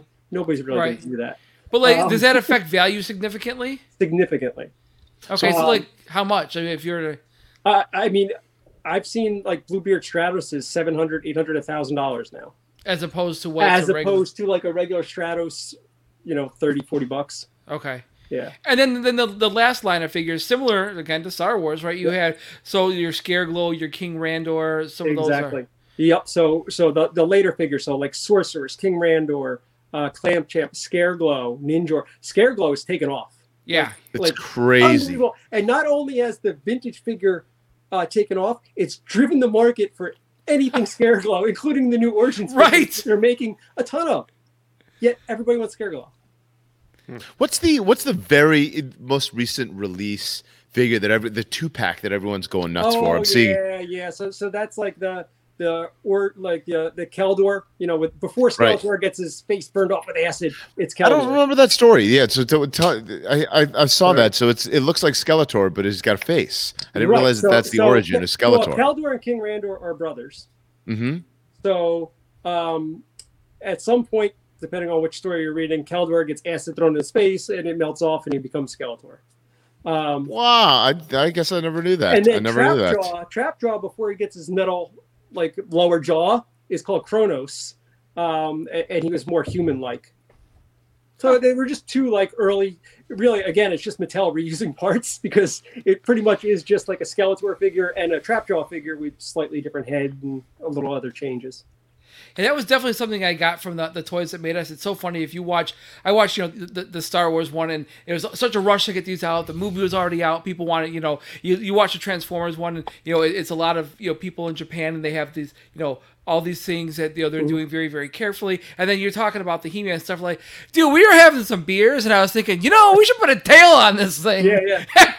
It's- It was so random. right but but that's that's why the line worked was because it, it could be anything like you know it was the fantasy you know the medieval there was some sci-fi there was you know there's military aspects to it so i think it was cool it, it, and it included everything like Right. you know you didn't feel like you couldn't be part of the masters of the universe line like no matter Mhm. what your background was you could Mhm. identify with some character somewhere Yeah, I identify with Orko. I think that's pretty much where we, we're about the same height, so that's the nice thing about he and I. You know, it's like I also cl- clumsy and, and I can't do magic, so yeah, I have a lot in common with Orko. Um, and then so like comics now. I- so we, we can we can open up the, this forum, although we've already been talking for an hour. But like, so comics now are a huge collectible. Um, and you mentioned that there are variations in the Masters of the Universe comics. Are there any comics that are like Yep. Gra- grails? I hate. I don't know. What do you want me to call them? i just call Give it me a Highly, word. the highly desirable. Yeah, Highly Yeah. desirable. yeah, harder to find. Um, in my eight back video, I talked about the um, the original, you know, ones that say free on it, and then Mattel realized, oh, we can't say free, so real lazily they they left the burst and just like erased the word free on it. So those are the transition ones, and then you have, you know, the, the third version that just has no little burst or anything on it. Obviously, the free ones are, are worth more. The ones with free usually sell for maybe twenty-five to fifty dollars if they're in great condition. Um, the ones with the Hot Wheel back, um, I haven't seen one sell recently, but I really haven't been paying attention. But I imagine those would go for a considerable amount more. Did you own any of those? Yeah, I showed them in the video. Right, so sometimes it's hard to tell whether it was a picture, you right, know. right, I'm teasing. So Um, yeah, so I have, I think I have, uh, of the four original, I think I have two of them um, with the Hot Wheel backs. okay. Yep. Yeah, and then, like, oh yeah, and then you were asking about other comics. Um, uh, Tale of Teela is an early '82 comic that came with Teela. Um, and, it came and with the figure. it came with the all the all The- came with the oh, figure, so, right. so so the mini comic. Okay, the mini gotcha. comic, right? But it only came with, with Teela. so um, again, though, there are you know factory errors. So somebody's going to say, "Oh, I have the." Yes, th- there are some. Uh, you you can go and find like very rare either factory errors or just variants because like factories would run out of one comic. And I, I can assure you, they didn't care what comic went into that figure Right. to get that out the door. Right. So yes, you, you can find different, you know, overlap of. there- There's a standard list of which comics came with which figures, um, but you can find, you know, some variability within that list. Huh. And then and then there's one other comic, uh, Ultimate Battleground, that came with the Eternia. Um, that one's really sought after. So Wow. So it's unique to Eternia. yeah, although I, again, I think you may be able to find that with one other figure, but Okay. Yeah. And that's like as far as um, that's rare and hard to find. Uh, Yep. That's like the, well, the, the well of, of all the castles, that's definitely the rarest. oh yeah, And- yeah, Eternia's and super hard to find in good shape because like that was it, it looks so fragile even right when it first came out. yeah, I mean, all, all the tracks would break. Uh, stickers are awful. The blue plastic they used discolors very easily. okay, Uh, for, for whatever reason, it, it does not hold up well. Um, even ones that you see that are unused in the box will still have discoloration and you know other issues. So What do you, what do you think a sealed Eternia would go for? Fully sealed. Uh, not as much as you think. I tried selling Really? them years ago. Yeah. Well, that's Um, interesting. I you think I would think thousands and thousands. Uh, the, the issue is um, space. yeah. So the reason I was selling mine was I, I just didn't have the room for it, and I Right, a right. one. Um, it, it- it's huge, you know. So um, Huge. yeah, the, the box is 36 inches by 36 inches by Oh, Crazy. probably like 12, 12 plus inches. So it's giant. You can't just ship it anywhere. It costs a fortune. Um, I imagine now you're, you're probably talking five to eight thousand, which is less than Yeah, for I for as Yeah. yeah, I would for as think 10. desirable as it is. Yeah. Yeah. I, I Yeah, would that well, ten no, was like the number I was thinking prices too. skyrocketed, and I, I don't I don't really deal with prices now, so it may well be over ten. So Yeah. Wow. I think we've graded one. I was At going to say, least have one. graded one? We have graded at least one. I think it was a it was a qualified one, so it was unused con- contents, but an open box. But I mean, just I mean, crazy that that's that someone had that and didn't open. You know, Yep. didn't open and well, this one was open, but play with it. Yeah. You know. Well, because again, when it comes to any of this stuff, it's 40 years old. How many Yeah. times have you moved stuff in the last 40 years? I mean, my Power of the Force 2 stuff is trash because it was on my wall, then it moved to my apartment, then it moved to my first house, then it moved to my second house, was under the stairs, was in the attic. I mean, you know, over the course of time, the pe- the fact that this stuff still pops out mint, you're like, what the, Yeah. you know? So Yeah, you're right. It still amazes me when someone has a dead mint carded figure from like you know the early '80s. It's still it's just amazing to me. Yeah, And there's so much of it still out there. and especially like like look at okay, going back to Star Wars. Uh, Star Wars was valuable. We need to get we need to get you a going back to Star Wars. I know, but but you know, Star Wars was collectible, like valuable collectible in the early '90s when you were spe- spending eight dollars for Masters of the Universe stuff. So I, you know, for me, if I would had a bunch of Masters of the Universe stuff back in the '90s, I'd be like, I'm just gonna put it with my Power of the Force two stuff. It's not worth nothing. Well, now it's worth a ton, but it would have Yeah. been moved around and treated accordingly. And the fact that people were keeping these so nice is pretty. Yeah. It's amazes the Except heck for out of me. Anthony. Except for Anthony, he just abused all his figures. Yeah, broke them. I played with my toys. Okay. I, I honestly, you don't seem like the type that would be destructive, but you know, it's, it's the ones you never suspect that really get you. Josh, back me up. This happened in the attic, right? Yeah, this absolutely. Is, these things Yep. happen. All right. It wasn't me. It was not you. Jo- Josh, what's what's your of all your master stuff? What's your favorite? What's your favorite thing to collect? Uh, I stopped buying production stuff years and years ago. Okay, Um, I, I only buy, you know, pre-production so you're snob. stuff. So you're snob. Yeah, I knew you were going there. no. I knew you were going there. Yeah, yeah. Oh, you walked I right could into that not- trap. I should have I helped knew you. there, no, I knew there was. I could not compete. So like, I never went down the gift set. You know, um, like people were spending fifteen, twenty thousand dollars on a gift set. Yeah. Whoa. Um, and this was years ago. I, I knew. I knew I would never do that. Um, I, I, that's interesting that you you went into pre-production because you couldn't afford production. It's not. Yeah. You know, that's, That's, that's, the That's not how it works. Yeah, So, that's so not when how I it stopped buying production, Yeah. I was buying, you know, uh, an Earl Norem drawing on eBay for $155, or Yeah. I was buying like uh, the Golden Book archives that were sold on eBay. I have all my original receipts from that. Like, it's amazing what the original artwork was going for. So I just Yeah. flipped, I flipped to that at the time. Yeah, and I'd rather have that too, to be honest Yeah. with you. Yeah. So, but but like I, I still love just you know your classic He-Man, your 1981, 82 He-Man. Except for Zodak, I'll 'cause buy 'em all nobody likes him. Nobody. He's the Lobot Nope. of. He's the Yeah. Lobot of He-Man. So just gonna put that out there. So, going back to Star Wars. as, as it turns out, it's all I know. You you you hired a one-trick pony. The, the Yeah. first day, you're like, this guy knows a lot of stuff. And you're like, oh, he really only knows a lot about one thing, and it's what everybody else knows. Every episode, we need to have an over under about how many arrows to your head Going I get to to put in Star there. Wars. Star Wars snob, Star Yeah. Wars guy. You know, Ah. we're already at twenty. Yeah, I, at least, at least. Um, well, okay. So, do we have any more questions for Josh, or do you want to move on to the next segment? Josh, what are you No. looking for? What what's missing from your collection that Oh, you're that's- looking for? That's So always a I- tricky thing to answer. Steve stands. We won't answer that question because then all of a sudden the price of that goes way up. So Again, careful. I- I Star, Star Wars guy. Back going back to Star Wars. Yeah, no, uh, I'm, I'm, I'm always buying, uh, you know, anything pre-production. I'm always interested in, you know, whether it be artwork or 3D prototypes, test shots, anything like that. Um, but more realistically, I am looking for uh, vintage catalogs. So not just the Mattel catalogs, but like anything from like HG to um, uh, any other like licensing type catalog from the 80s that has anything Masters. I don't even care if it only has it by you know text. It doesn't even have to have a picture in it. If Ah. it mentions Masters, uh, you know, I'm trying to track those down. I have catalogs from Chile, from you know, the, I have the Leo catalogs from India. Really? Cool. Yeah, Wow. so, so there's Leo stuff is very cool too. Yeah, We should do. You should do. Yeah, something on that. Videos on those variations too would be great. I, I, I, there are some people with amazing Leo collections. Yeah, right now. those are and very cool. So Leo was produced in, in India and really is a, not a country that you hear from.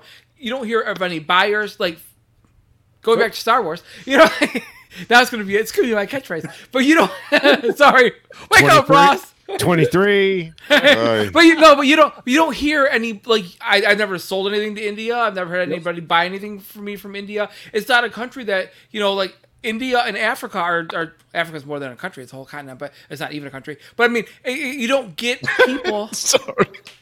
Sorry, sorry. I didn't want anybody to think that I thought I think you should was go a back country. to Star Wars, Chris. Chris, I think you should go back to Star Wars.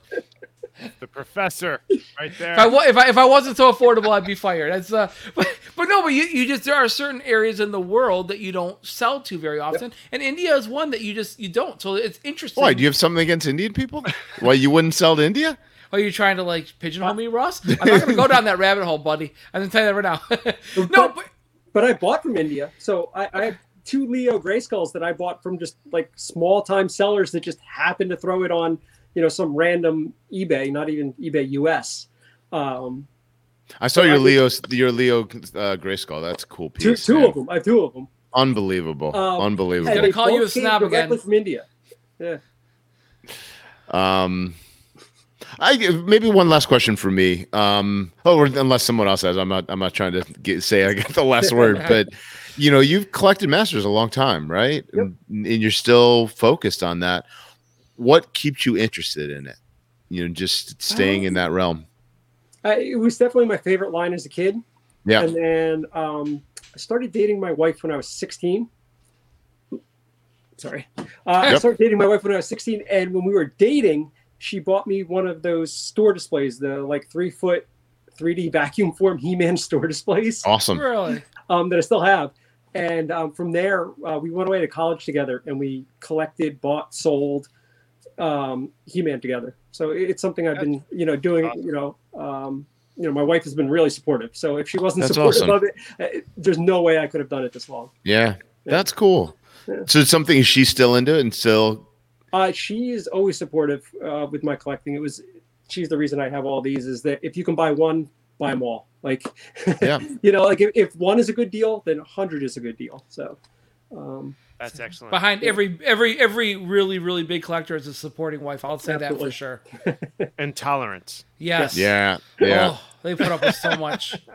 You know, Oh. my wife always says it's better than you being out drinking or Yep. gambling or doing Yeah. whatever. You're But is it, nerding though? out. There are, Is many no? vices, there are many vices, and this is ours. Yeah. I don't Um, know.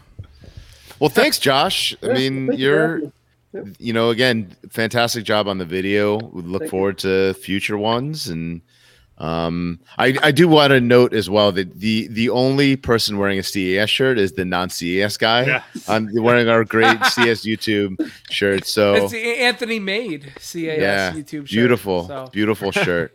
And actually, so Um, up next, we're going to be doing Investors Corner, and Josh is going to hang out through all of them because as it turns out, not only does he know a thing or two about about Masters of the Universe, but um, we're going to do a special. Well, we're going to not only do a toy segment, but Ross is going to be hosting a um, sports card and non-sports card segment. And it turns out Josh also knows Hold on, I was bunch- supposed I was supposed to do that. Oh, if that, you know, go- Google it. Yeah, just Ugh. Wing it. All right, got- I'm, I'm, you I'll got be back five in minutes, ten minutes, guys. Yeah, exactly. How back. hard could it really be? Yeah, So yeah, just all right- pulling eBay links. Yeah, Right. Any any fool can do that. Right. so coming up next is Investors Corner. We're gonna see you guys after this. All right, folks. Here we are with Investors Corner. This is actually becoming um. Well, I invented it, but um, also one of our more uh, popular segments. Um, so and uh, Did and you come up with the name? You came up with the name? Yeah, Because because we got a lot of corners. We got a collector's corner. We got an investor's corner. We're just sitting in the corner. Yeah, I'm a one trick pony. I, li- I I have very few skills. You know, going back to Star Wars, it's just it's uh, a We should we should just go right. We should just call this podcast corner. Or Chris's Exactly. corner. Anthony's corner. We got Josh's corner. Actually, we're all in corners here. yeah exactly. We are in cor- We have our own corners. Chris's corners archive ser- services is you We're know like the we're gonna. we're like the Brady Bunch. Like I'll, t- I'll look at Josh. Josh, how you doing? But but this segment, this segment, Chris. Chris.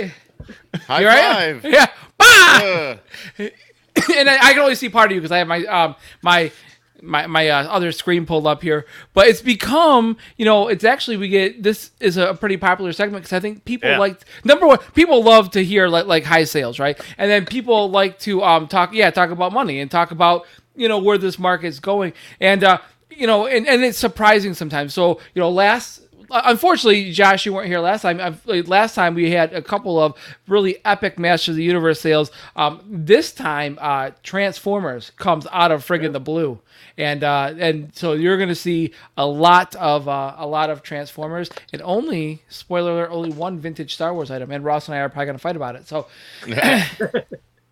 So, without further ado, why don't we get started with? Oh, so num- there's actually going to be 16 items on this list because um, number 15 ended in a tie. So we have two um, number 15s on there, but I didn't want to leave one of them out. So, um, number 15 on the list is actually something we've seen before. It's a Playmates Teenage Mutant Ninja Turtle 55 back, if that's how they count. I counted all the little things on the back. Um, uh, Scratch from uh, 1983. It's a mint on card. It's is that not- series 220? yeah, yeah. Teenage Mutant Ninja Turtle? Th- that is, th- there was a lot of turtles. I'll tell you what. Mm-hmm. And we get, we're gonna get. Was it Todd Light? Is that the turtle guy that? Um, boy, oh boy, I, I can't even imagine how they classify those. I mean, I'm, I just learned He Man. I don't even want to. But turtles You're are. going to learn it all. You're going to be a 10 trick pony. Oh, we're done with you, Christopher. I'm gonna be like, like, what was that? What did I used to collect again? It's like, we're going to go back to what? Yeah. Uh, back to Battle Stars or something. Yeah, some oddball, you know. It's like, but um, so yeah, I- 55 backs. But so um, Scratch is, I guess, from one of the the last series and was uh, produced in just lower quantities. We've actually seen one of these before, and oddly enough, that one also was not graded. So um, you uh, turtle folks out there, um, there's a grading company called CAS. I highly recommend. Um, you guys might want to send some of your high end uh, turtle items. Um, but uh, so a pretty popular character, pretty valuable character. This um, scratch sold in an open auction, meaning that uh, it took bids. Oh, it had a bid um, for five thousand dollars. That's what opens us up. So So do you? So that you mentioned we saw this before. This is our first ever uh, investors corner, but it was uh, it was a duo, right? It was uh, Scratch and Hotspot, Hotspot, sold yep. sold in a lot, a lot of two. Do you remember how much the two of them sold for? I want to say it was probably around five thousand, right, for the pair. It was exactly five thousand for the pair. So you have you have this one here alone for five grand. So it's A good flip Why, out. why is that? Is that because this one is uh, better condition?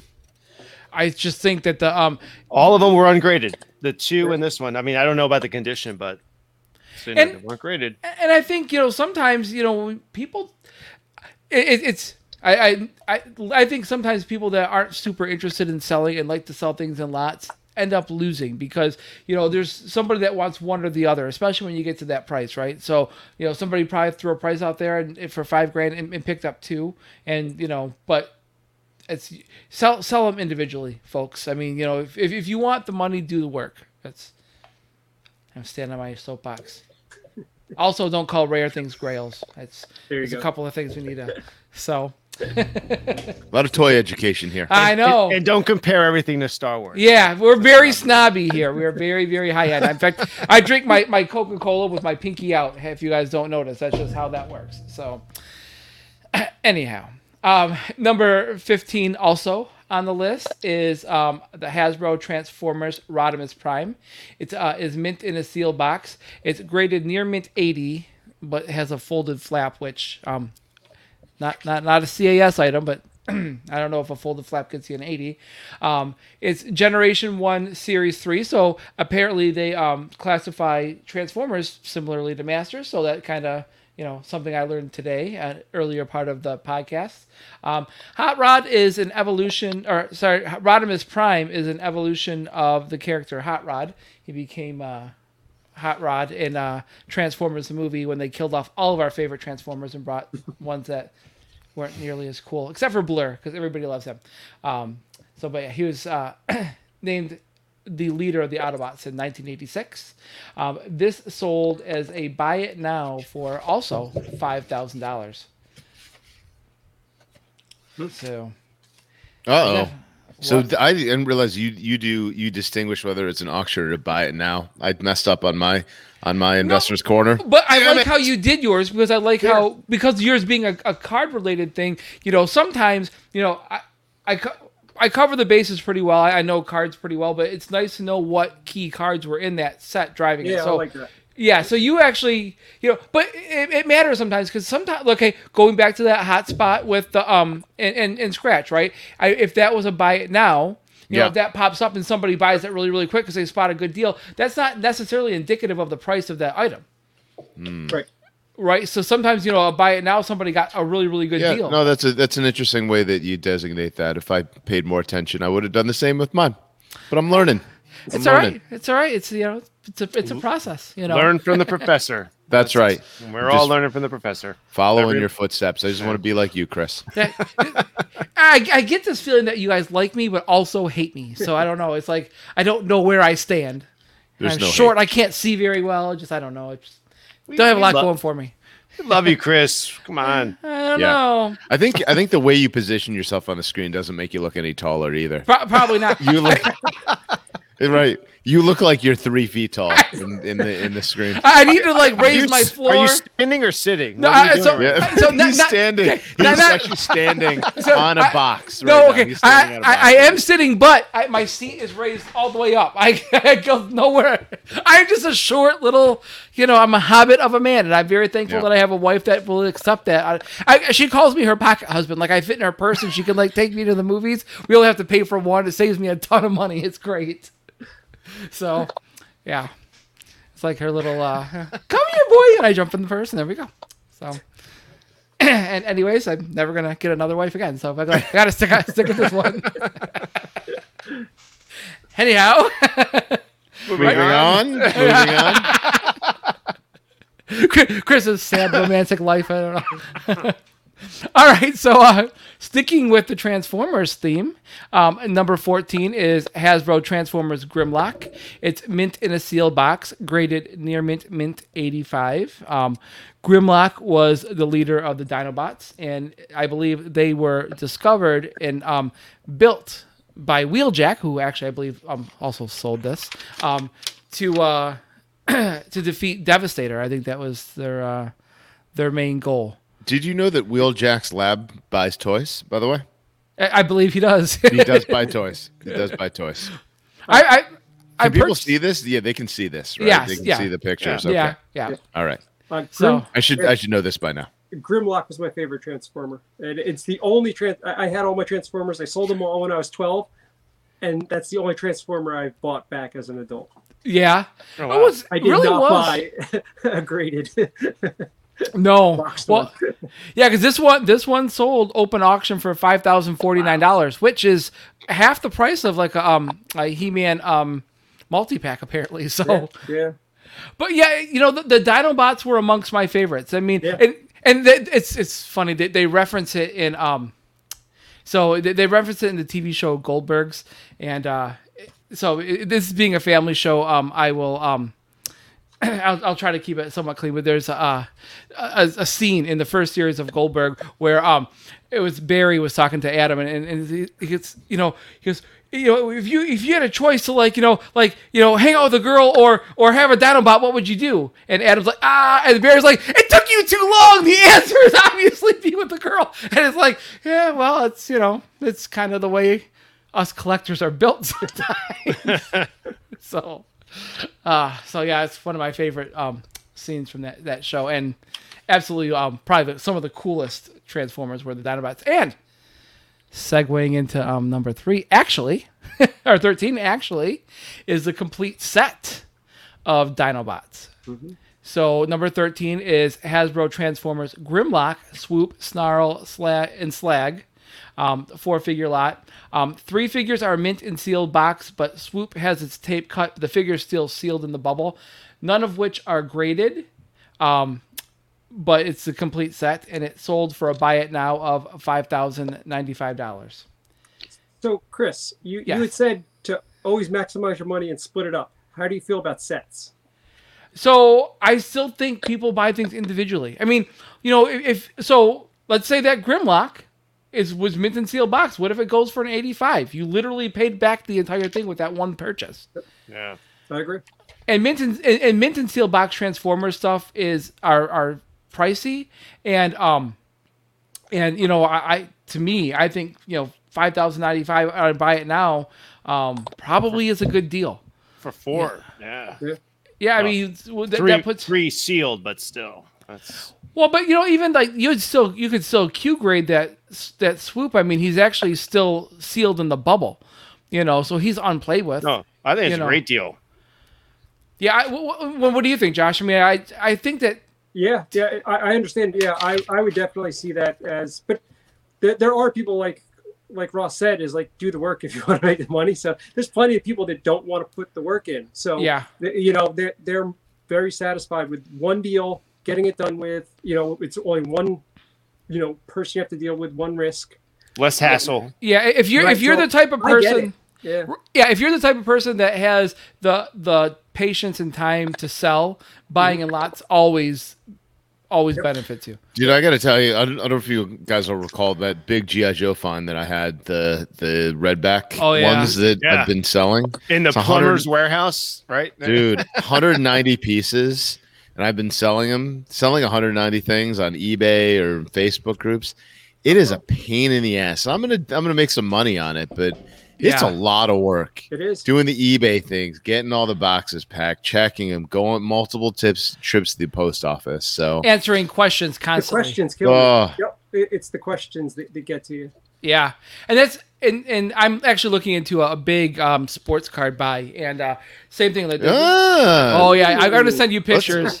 we got. I want to talk. Well, when we get to the, uh, Oh yeah. What are we gonna call this? Do we call the PAX Investors Corner Investors Corner? yeah. We'll call it sport. You'll call it Investors Corner Sports Card Edition. No, I, I get to, let- I get to name it. Ross- Chris. I just okay. Ross just- name it. Chris. You, you you pick. Uh, how about um, sports card?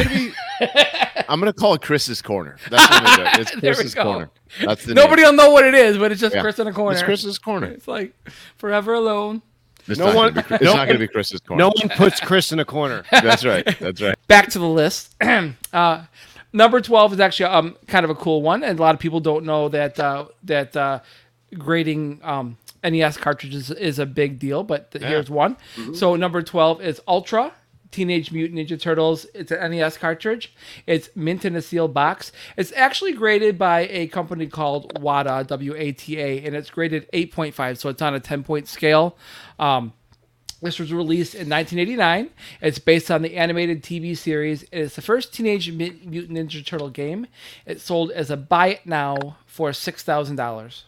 And I, I am never one to um. So I, I like to compliment people often. Um, the case on this um graded thing sort of looks like a yeah. It looks like um like a blockbuster case. Like Yeah. like if you Oh, bought. security ca- It looks like a You're security right. case that you Yes. need to like the thing you unlock on the top. Yeah. Um, and and it, they do give a lot of information on it, but like I would imagine stacking them and storing them. I mean, look, it's you know to each your own. But um, if you are interested in grading um grading video games, CAS does a very wonderful Yes, they job. do. With, with that said, I think WATA has a pretty good filing. They they do pretty well. Yeah. Um, I think they have a the connection to Heritage Auctions, I believe. Okay. Um, they're doing quite well. Um, but yeah, I agree. I mean, the the casing leaves a lot to be desired. But you know, I think they have what a lot of people want with that that forward facing label on top. Yeah, I I like Um, the classic hidden. Sometimes. Yeah. Yeah. Yeah, I, I mean that's that's why we when we make our cases, the label, you know, AFA um, does it gives you the option of having that label looking in the case, and you know, from our perspective, the it's the item that should be Exactly. highlighted, not the label. So Yeah. I, I think the label defines it, but the item itself is what you should enjoy. Yeah. It's kind of how I how I see it, you know. And uh, You see and- it correctly, Christopher. Well, thank you. I did see it something right.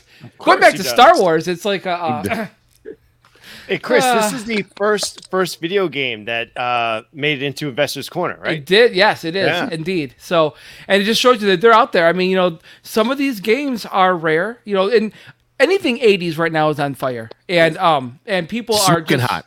Yes. Smoking. Yeah, if, if if you know, I think you have people that are in the demographic where if you grew up in the '80s, you're sort of now in your um, financial wheelhouse. And boy, oh boy, this stuff is selling like it's great. It's it's fun to see. It really is. You know, and you know this is a really neat piece. And there's a lot of cool Nintendo games that uh, I would imagine we're going to start seeing. And you know, as time goes on, and we've done some cool. We've done Atari. You know, we've done some really cool layouts too. So I mean, you know, There is a uh, collector's corner. Ross, the original uh, Star Star Wars, Star Wars, uh, Going back to Going Star Wars. Star Wars. Empire Strikes Back, first ever Star Wars video game. You have the uh, display. So there Oh, is a have it. collector's corner. We're gonna put the uh, Link. link somewhere here above us. gonna- It's gonna, gonna probably be floating. above Josh up there. Hey. All right. I think you got plenty of real estate above Chris's head, so It turns out, yeah. I'll put it there. Yeah. There's space for rent. Yeah.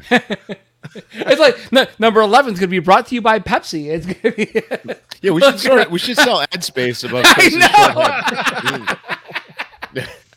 if I quit yet, I quit. I quit. I'm not feeling love anymore. All right. Back to the list. We always hurt the ones we love, Chris. Uh, We yeah. hurt the ones we Yeah. And then we always cry in the corner, Chris's corner. So here we are. Too many corners. I know. All right. Number 11 is a. G.I. Joe I like this one. Yes, this is a rare one, uh, and and something I'm learning more about too. So um, it's a GI Joe 20 back Cobra Commander mint on steel card, graded near mint plus 85. It's a series two figure, so there we go with, with um, talking about figures in series again, which is interesting. To me. Um, so maybe that's more. Now that I'm starting to see a theme, you know, put these together. But um, series two figure released in 1983. Now this one is unique in that it's an explosion back, and by that, if you turn over the back, there are you know cameo boxes that talk about each of the figures, um, and there are a couple of them on the back that say coming soon. So they were sort of like teasing new figures, but didn't actually show that figure. Um, so, and this sold in an open auction, meaning it took bids for six thousand one hundred dollars. I actually think that's a reasonable price for Cobra Commander, which is on you know on the card other than probably Snake Eyes um, is the most most desirable carded GI Joe figure. Yeah, Um, I just as far as I think of like classic '80s action figures, I think it's one of the best. I think just the the look of it and just the way he's constructed, and you know he's the ultimate bad guy. I think this is one of the best figures you can own for '80s toy collecting. didn't the voice actor for uh, Cobra Commander also do another? Uh, Starscream, okay, right? I think. Yeah, it, it, it could be. Yeah, it was. I knew it was. I'm, I'm pretty sure it is. Same Yeah. same voice actor. Yeah. So, and you know, again, and you're looking at '80s toys. Ah, going back back to Star Wars, um, but you're looking at, at um at 80 27. 27. 80s toys that um you know we're looking seeing this explosion in value. And you know like 6100 is more than you know what a- Luke 12 back's going to sell for in an 85 unless it's something special you know? So you're seeing and and he you know you're looking at He-Man's you know 9 10 thousand dollars in an 85 I, I, I know that there are less of them out there, um, especially in that kind of grade. But you know, you're definitely seeing these other lines just absolutely take off like a freight train. Yeah, So- if- you know, I'm looking at this listing too. It's crazy that this whoever listed this figure not only listed Cobra Commander Explosion back, but also said Snake Eyes Storm Shadow, Shadow. in the I same thing. Like do that. really? Like this has nothing to do with either of those figures. You It's think just keywords. you're bringing Yeah. them in? You're you're Yeah. bringing the people. keyword Oh. search. They're uh, maximizing their exposure there. Oh, the storm people, people looking for Storm Shadow won't know what hit them. right. They're gonna find this Cobra Commander. It's like all the people that are trying to sell Zodacs that will say like Scare Glow just to get, get them all on there. So Hey, so for comparison, uh, your January list. Remember we did a mail away Mickey Mouse Cobra Commander. yes, Do you? Th- All right, ask Chris.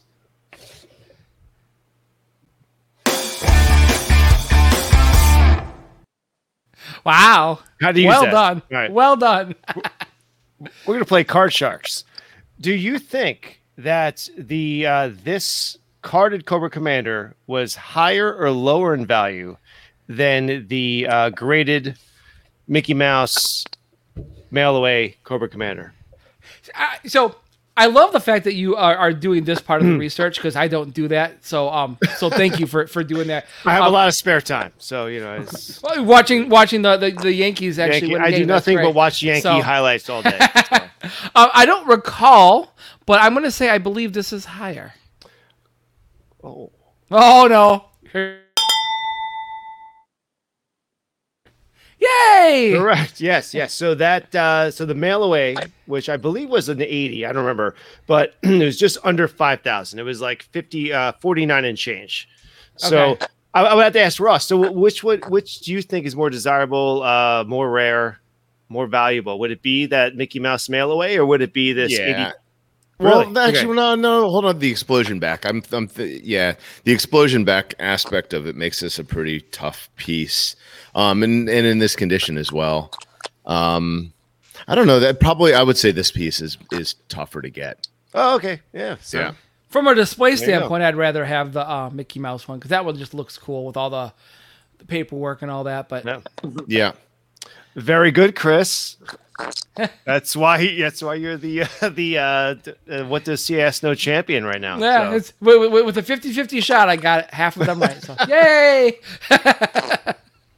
all right, uh, number ten on the list is um, a Poppy or Popy um, Shogun Warriors. Um, this is mint with an open box, but it's complete. It's not graded. Um, Popy is a Japanese company um, that is a subsidiary of Mattel, or at least um, was at that point in time, because I know um, Kenner also did. Um, going back to Star Wars, um, Kenner also did have um, Popy products. Sorry. this is uh, a 23 and a half inch tall uh, action figure. And uh, the Popy version um, has weapons that were not compatible with the US release versions. And they actually had um, like rocket firing wrist gauntlets and stuff that um, were eventually the types of things that were discontinued um, in the late 70s um, because of the whole Battlestar Galactica thing. Um, and uh, so this sold in an open auction for um, $6,830.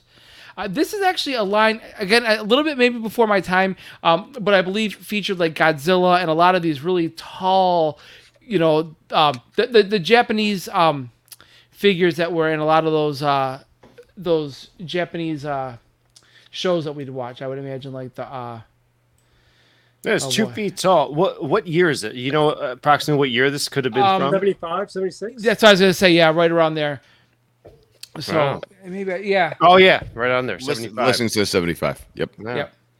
So definitely a, a really Wow. cool, sizable item. Um, you know, but again, you know, sixty three hundred dollars. I mean, you know, maybe some that didn't get it graded. Just saying, we do a great job on it. It looked great. um, so so there's that one, and that's uh, the, our first Shogun Warriors on the Investors Corner. So welcome, Shogun Warriors. Um, all right. Uh, going back to uh, Transformers again, dominate, absolutely dominating the list. Um, number nine is Hasbro Transformers Soundwave mint and sealed box. It's graded near mint 85. This is a Generation One Series One uh, pre-rub. So um, for those of you guys who don't know, the um, right in the middle of Soundwave's um, the where the cassette would go, you can actually see um, a logo for a transformer, but you can't tell what it was. And that's considered the, the rub sign, and that came um, in later edition toys. So when they say pre-rub, that means that um, that those figures wouldn't have that, and then the later versions did have that. So um, this is a later version of a uh, Generation One figure. So, um, and this was sold as a buy it now for seven thousand five hundred dollars.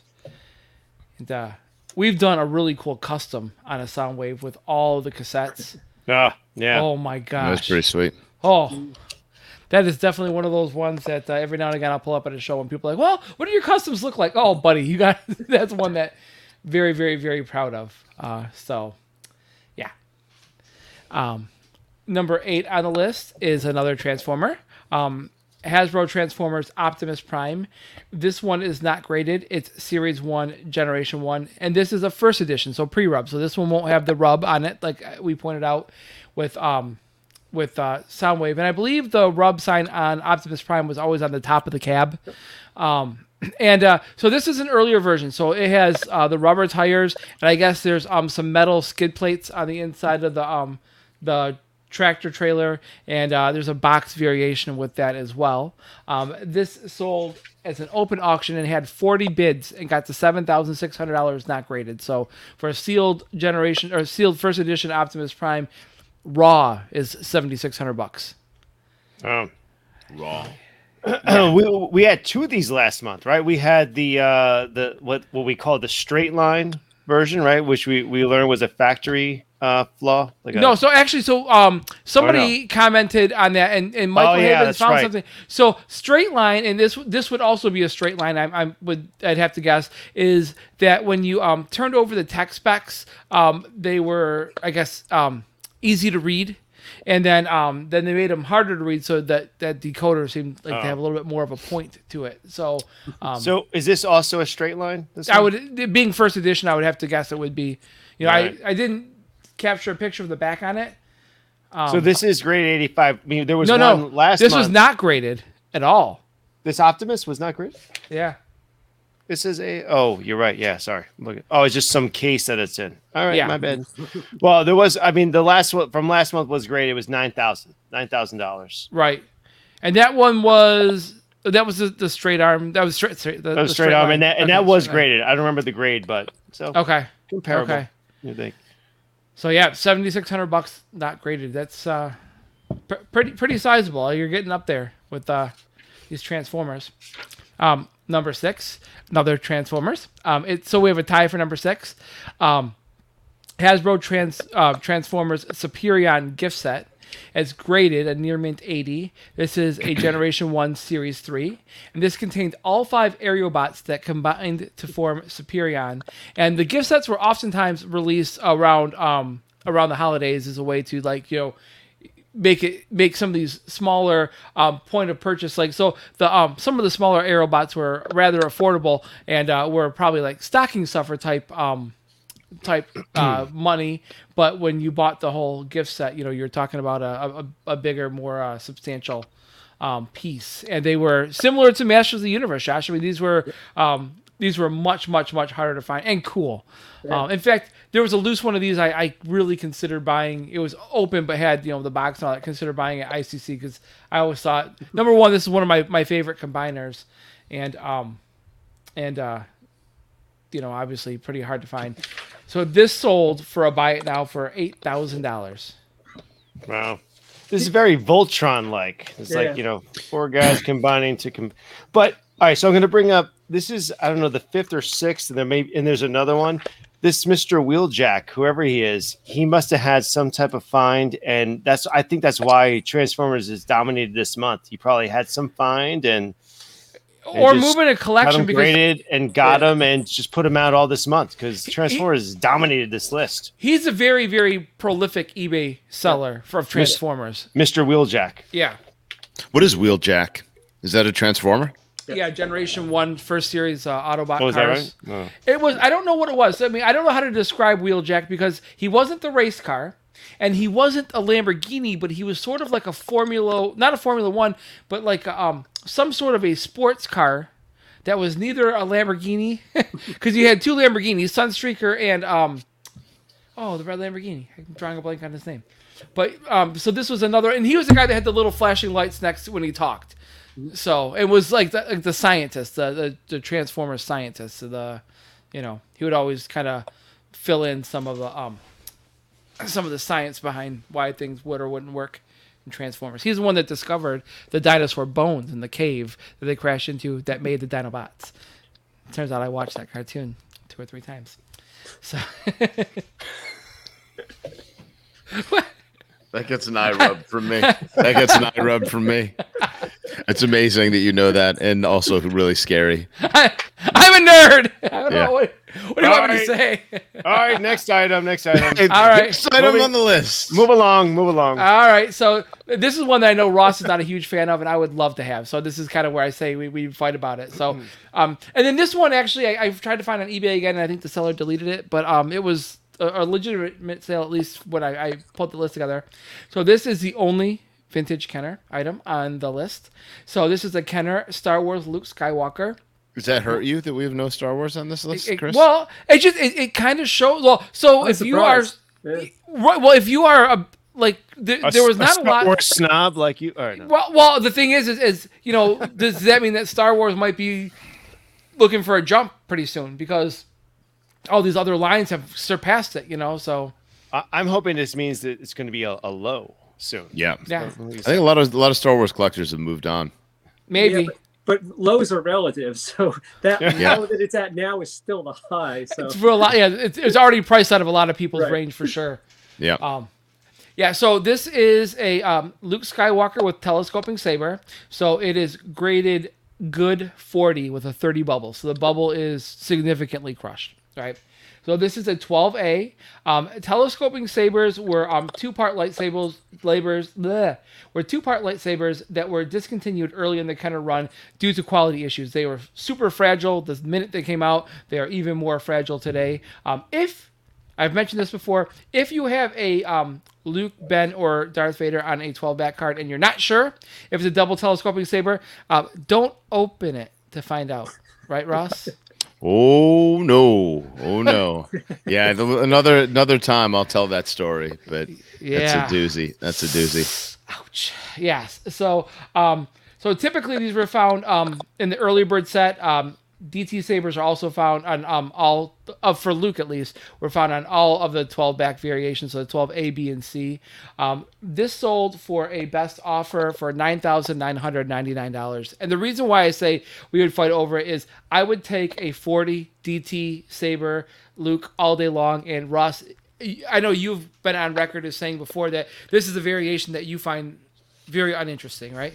Well, yeah, uh, you know, I there was a time that I collected. I actually had a nice DT run of Ben, Vader, and Yeah, Luke your, in your Luke was pre-production EP. ones. Yeah, pre-production and all that stuff. And you know, after a while, I was like, got all this value in these, and you know, the sabers are are interesting, kind of, but you know, to have all that money tied up into a little tiny piece of plastic, just after a while, I was like, nah. yeah, I, I'd love to have one, but I, I would never spend the money on it. Yeah, Like if, if this I is came a across it lot. in a collection, I'd keep it. But yeah, Yeah. S- same here. Same here. But Yeah, it's a, it's a it's a huge part of Star Wars collecting, Oh, I love and, them. and they're Yeah. highly desirable. And um, you know, the price on this one seems reasonable. seems reasonable, I guess. Like, but I, but I What- for me what- to spend ten grand on a carded figure that the bubbles destroyed. But what did it sell for though? What he is asking was nine nine nine nine, but you, you have eight thousand here. Did it sell for Oh, eight thousand. Yeah, Um. Oh, did it? So I, I didn't copy that on mine. So um. yeah. It says eight thousand. Okay. So so sorry. So sold for eight thousand. Um. I must not have copied all the way on there. So it was a best Hmm. offer. So eight thousand dollars. I mean, I think. Listen, as someone who I have a loose uh, Farm Boy Luke collection, um, and I, I have a couple DT like loose Lukes. I think eight thousand is a great price for th- price for this. If you wanted to get a carded DT Luke Yeah. on a budget, because recently I was toying with pulling the trigger on a cut card that was going for about six six grand. I didn't, and I'm glad I didn't because for a couple thousand more you get actually Right. the one that's carded. I will never I will never spend the money for a truly carded, good condition DT Luke because I'm just not going to do it. But something like this, I mean, that's I, I would think about Even it. then, I think you it's a great price. You're spending eight thousand dollars on something that the value is all tied in that bubble, and the bubble's crushed. I mean, I'd have to see Ah. the degree of crush on the bubble, but yeah, But- but okay. but- if it's the getting a thirty bubble, it's got to be pretty rough. The fact that you are in, you're buying, you, knowing it's a 30 bubble, like you know that you're you're not buying a mint one or, or Yeah. one that's in decent condition. So But you're like, my you know my point is, my point is, if it's that crushed, is it? What's the integrity of it long term? Well, then, well, then, then you need to send it to a certain grading company to get a little bubble protector put on it. Yeah. And- and It'd be great if we had like an awesome bubble protector. You know, that, that that's cool. Yeah, we have to have to get working on that. Yeah. Somebody's gonna have to, you know, stop doing podcasts and uh, and and do a little bit of R and D. Uh, but Too you know, busy studying transformer scientists. I think. yeah, I, I I- like studying um rub positions on transformers. So, but but so yeah, for, for me, you know, you talk about bubble integrity, but like Vlix, I mean, you know, would you buy one of those? I mean, you know, that I wouldn't. I wouldn't, wouldn't because just of for the that bubble. reason? Yeah, I would not. Carded Vlix for 40, 50,000 with a fragile bubble? No thanks. I don't know. I mean, But I, they're th- uh, but I think if you have like I have a fake Farm Boy Luke Focus because I'm not really, but I would love to have this. And if you're going to spend the mo- if you don't have the money for a truly carded DT Luke, Yeah, I can see that. this is a really good good option for it. You know, at, at some point, I made the decision in my collection that anything that has a plastic bubble over like three, four thousand dollars, I just it made me uncomfortable to have that much value tied into a plastic bubble that, you know, I agree. Yeah. without Same current thing. bubble protecting out there, you know, yeah. maybe someday, someday. Man, What? Bubbles only get worse with time. They don't get better. Yeah. And Josh, how bad is cracking an issue with master stuff? Is that a big deal now? or Uh, is it- yellowing, cracking is horrible, and the figures are heavier than Star Wars. Getting So back they're- to Star Wars, so so yes, I'm not the So- only one. I, I've opened. we need to we need to reduce Chris's volume. I get very excited. When we get know, we know. Star Wars, Vindicated. We know. He-Man even actually just slide right off the card, so the bubble can actually detach completely off the card. Wow. Mm. Not just cracking. You actually have, you know, the glue just dries. So what if you just staple it? Would that be help you? Oh yeah, that, that's what you should Oh. do. So yeah, uh, I'll, I'll digress. All right, so this next one is one um, I'm gonna just I had nothing to do with this, but because it's a CAS item, I'm extremely proud of and love. Um, so and it's Transformer again, but uh, number five is Hasbro Transformers Megatron, signed by Frank Welker. Um, this is a CAS signature series, gold label 75, uh, series one, generation one, JSA signature verified, absolutely um, awesome in every respect of the word. Um, they were asking eleven thousand nine hundred ninety nine dollars for it, and it sold for nine thousand dollars, and I would take that all day long. That is awesome. Um, for those of you not familiar with our signature series, um, so obviously at some point in time, the owner of this mint and seal box Megatron um, came across the voice actor and had them sign it. And um, back in the day, signatures used to be looked looked at as um, damage, and uh, but it's not. It's awesome. Well, other the other grading companies do dis, do consider distinguish it and consider it damage. Absolutely, will knock the grade. Not a, not your old buddies at CAS. Well, no, because you know the thing is, autographs are something people like, and you know if you don't like an autograph, don't buy the piece. But I don't think it should hurt the value if, if for some people it enhances it. So so long as you put it in a category, and in this case the category being the gold label, label signature series, now you have a a really iconic transformer signed by the person that did the voice, and uh. now and the cool thing about it is because it's sealed, it's tamper proof from here on out, right? JSA has certified it. It is rock solid provenance. It's done, and and now you never have to worry about the person that bought this has no concerns over whether or not that was a real signature. It's it's a done deal. So yeah, and and an iconic piece. Um, I remember going back was it 1984, 85? Um, in fifth grade, I, I actually took that to school. Hey, but you could. It's would just a not- different. Wouldn't fly today, buddy. I'll No, tell you sir. right now. No, sir. But that was it's just No. different times. I mean, you know, cops and robbers, and you know, Megatron, and you know, I just I had it on my desk. I just- In the olden days, kids, things were a little bit different. So yeah. So Move along. yeah. So um, yes. I think I think we need a we need to like play the Oscars music for Chris. Move along. Move along. yeah. So Let's okay. go, Chris. Keep it going. Sorry, Keep it going. I, am a plethora of information. I apologize. Uh, so number four on the list is you guessed it, another Transformer. Um, this Oh my one, gosh. yeah, another Optimus Prime. Optimus My Prime, I think, has goodness. shown up twice on all three of our investors' corners. So he is he is definitely um is definitely like a, a mainstay. So this is uh Transformers Optimus Prime with Pepsi sticker. It was graded near mint plus 85, Generation 1, Series 1. Um, the Pepsi sticker versions were premiums sponsored by Pepsi, Pepsi, but I couldn't figure out if they were giveaways. I have no idea. Yeah, I- they're out there. I don't know if you could win them or what. Um, this one happened to the, the um, they said the seller, um, or I read, maybe I read it somewhere, um, had acquired it because they knew somebody that worked for Pepsi. So, um, but the Pepsi sticker in the corner is actually a packet that has two Pepsi stickers with the idea of putting them on Optimus Prime and turning him into a Pepsi delivery truck. Ah, that's that's pretty cool. Yeah, that was a cool idea. I never do that. Yeah, I, I, I saw some pictures. I'm like, that's really neat.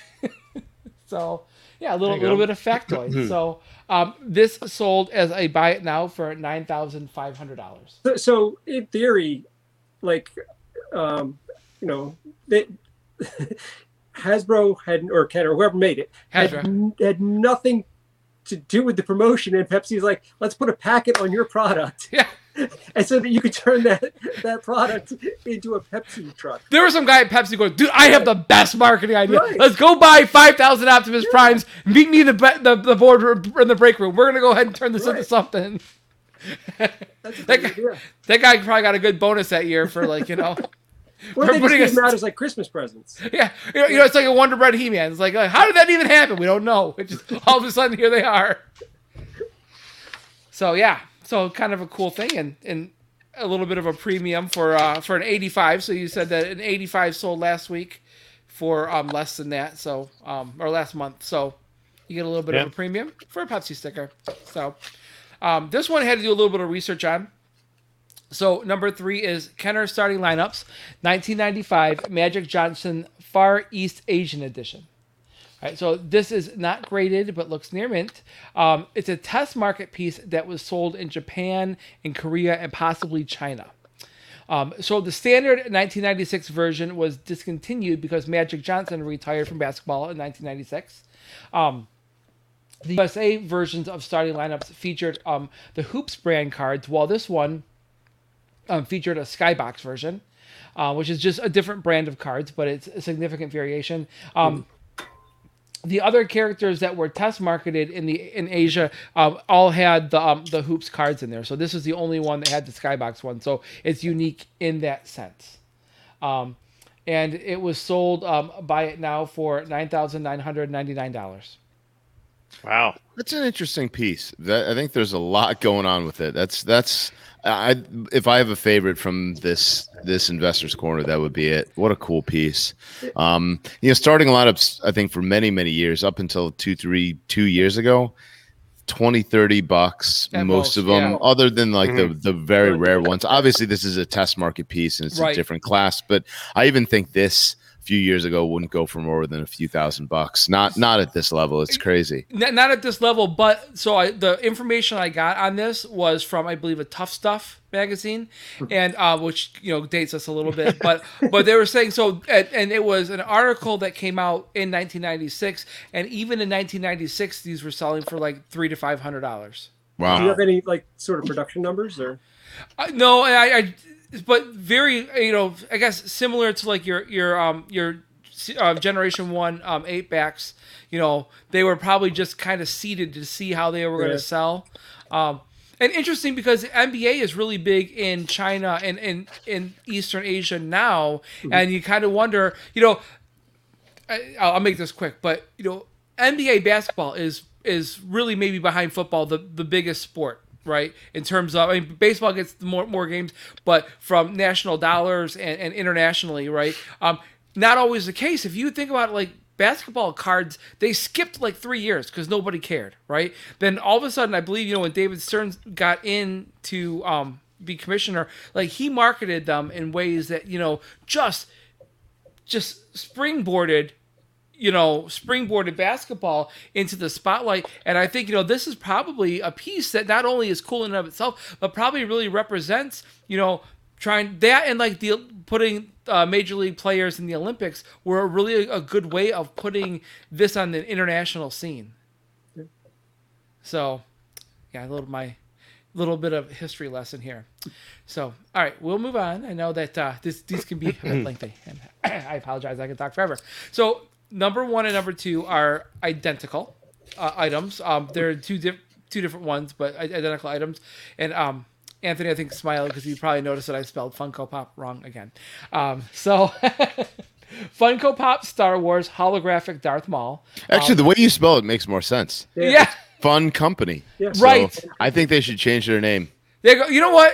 I Uh, think yeah, they should change their name. and put it with a C for Chris. That makes Yeah. yeah. I, I think that we should buy the rights to Funko with a C. Let's just do that. There you go. And you we'll just start That's- selling. All right. We should on. we should start a Funko corner segment of our show. How Well, about, I- a, how about a fun Same. corner? Th- Hey, Fun that's corner. dirty. Hey, Actually, ironically, um, Anthony um, kind of brought up the fact that I haven't been searching Funko Pop specifically, and there's um, a lot of high end Funko Pops that I missed. But so maybe we need. it's only this month. It's crazy. It was Okay. only in March. All of a sudden in March, Funko Oh, exploded. high high end right? ones were It was selling. ridiculous. Yeah. So yeah, so I, I missed some. So this list is not actually complete because there were some Funko Pops that I missed. But so this is a um, You're fired. Fun- well, I quit. I quit You're several fired. times. You're so fired. You're fired. so this one um, is a uh, Star Wars holographic Darth Maul. It's graded in- not by us 9.0. Do we grade ours on a, a 10 point scale too? We I do don't. not.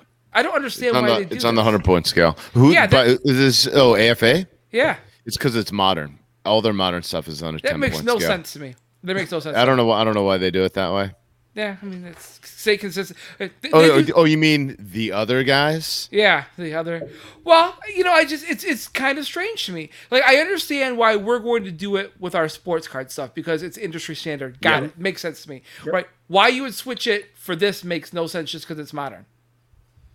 I mean, Right. if Those jerks. well, and I mean, and, and not I'm not trying to like. So I'm not bashing AFA, but Yeah, even you are. like That's oh, okay. Well, but like That's you know, okay. th- the fact that like they have like like you know for video games instead of AFA it's VGA, and then for their dolls it's like All right, Chris. Come on. Yeah. No, but the What do thing is, Come from a branding Be a standpoint, that makes no. Chris, sense. Can you be There is no hate. Chris. Can you be There a is no hate. professional? Ah, Yeah. Well, it's not how I would do it. You know, they're a wonderful company, Chris. They- no, I'm not. Ba- wow. So, some of my best friends work for AFA. Yeah. they Wow. they got families to feed too, They Chris. do. They do. And, and, are you trying and to put them out of they, business here? They are a great number two company. I, they are wonderful out there. so, all right. So this is graded 9.0. It's a uh, 2012 San Diego Comic Con exclusive, limited to 480 pieces. But I can't see any numbering on this. So you know, it's one of 480, but you don't know which one it is. Um, sold in an open auction for twelve thousand dollars. And then number one is the exact same piece sold as a buy it now for thirteen thousand. And the way I see this playing out is the um somebody um lost the open auction one and was like, you know what, screw it, I'm just gonna go ahead and pay thirteen thousand for this other one and just call it a day. That's how that's how it plays out in my mind. I don't know. That's not science. That's how I That's see the it. thing about the Funkos. You know, you really got to know these, obviously, and I'm sure the people that collect them know it. I, if I saw that Darth Maul holographic I at a, at afford a for twenty bucks. right, Yeah, I'd like- exactly. that's what I'm saying. That's exactly where I was going, Josh. Yeah, A- and not Exactly. bashing what it's worth. It's just I Yeah. would have No. known. If it looks somebody like just the other, all the other junk that they sell. If oh, somebody did I say that? if somebody returned it to a Target today and it was sitting next to a Black Series Jar Jar Binks, I'd be like, yeah, I kind of like Jar Jar Binks a little bit better. I don't know. It's not, you know. Yeah, Dude, but they have they have a crazy following. A Oh, lot of absolutely. people really love them, and you Yeah. know will dip their whole life savings into all these you know different variations and stuff. God bless them. Well, and going back to the signature series, the cool thing about Funko Pops is that there's a lot of characters that don't have Funko action Pops? figures. Fun, yeah, Sorry. fun Chris Pops. Um, that, that don't have that don't have action figures. So, like for example, and it ended up getting canceled last year, but um, it was uh, the Lexington Comic Con was going to have the entire cast of um, Breakfast Club. Right? They don't have action figures, but they have they have Funko Pops. Yep. That would have been awesome to get those signed and, and for us to like do the signature series grading on those. That would have been awesome. I saw a full set of um, uh, comic book men. They- Okay. they had a, they had a signed set of them. Yeah, see, that would be really cool, Yeah. right?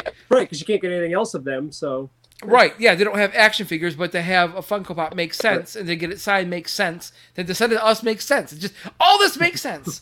This is So- this is So, Chris, so we were we were texting a little bit today, right? Yes. About the Funkos because we were amazed that it sold for that much. So I did do. I just looked up a little bit about because I know nothing about Funko except Yeah. I see them at every toy show we go to, and they're Right. everywhere. So there are certain things about Funkos that make them more desirable, more valuable. Right? I knew none of this. All right. So, uh, have you ever heard of a uh, a Chase Chase series? Funko Chase.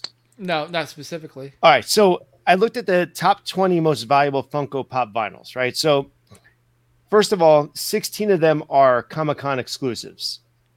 Okay. 15 of them are all San Diego Comic Cons, just like I think that Darth Maul was a San Diego Yep. Comic Con, Yep. right? Uh, the other one was there was one in New York City Comic Con that was, but there's something called a uh, a chase pop. So what what uh, Funko Pop does is for each character they um, they alter the figure somehow. They change. It could be very subtle. It could be very obvious, and it's called a chase version of that figure. And it used to be pretty rare, maybe like one in every thirty six. Like let's say there was a a Darth Maul. One in every 36 happened to have this chase variation, and it would be cased in uh, maybe one in every 10 boxes, something like that. And more more recently, it's maybe one in every six. And there's this gold chase label on it. Uh, so that makes it more desirable. And the older it is, the less um, Common. less common it was. So the older ones with this chase label would make it more common. Okay. Um, so that's one. It seems like there's the, the, glow in the dark versions, which also this Darth Maul happens to be a chase and a, and a glow in the dark. Seven out of the 20 most valuable Funko Pops are glow in the dark. Huh. And then there's this character, Freddy Funko, who is, I guess, is is the company's mascot. They make him into different characters. Like there's a Freddy Funko, Jaime Lannister, right? There's a Huh.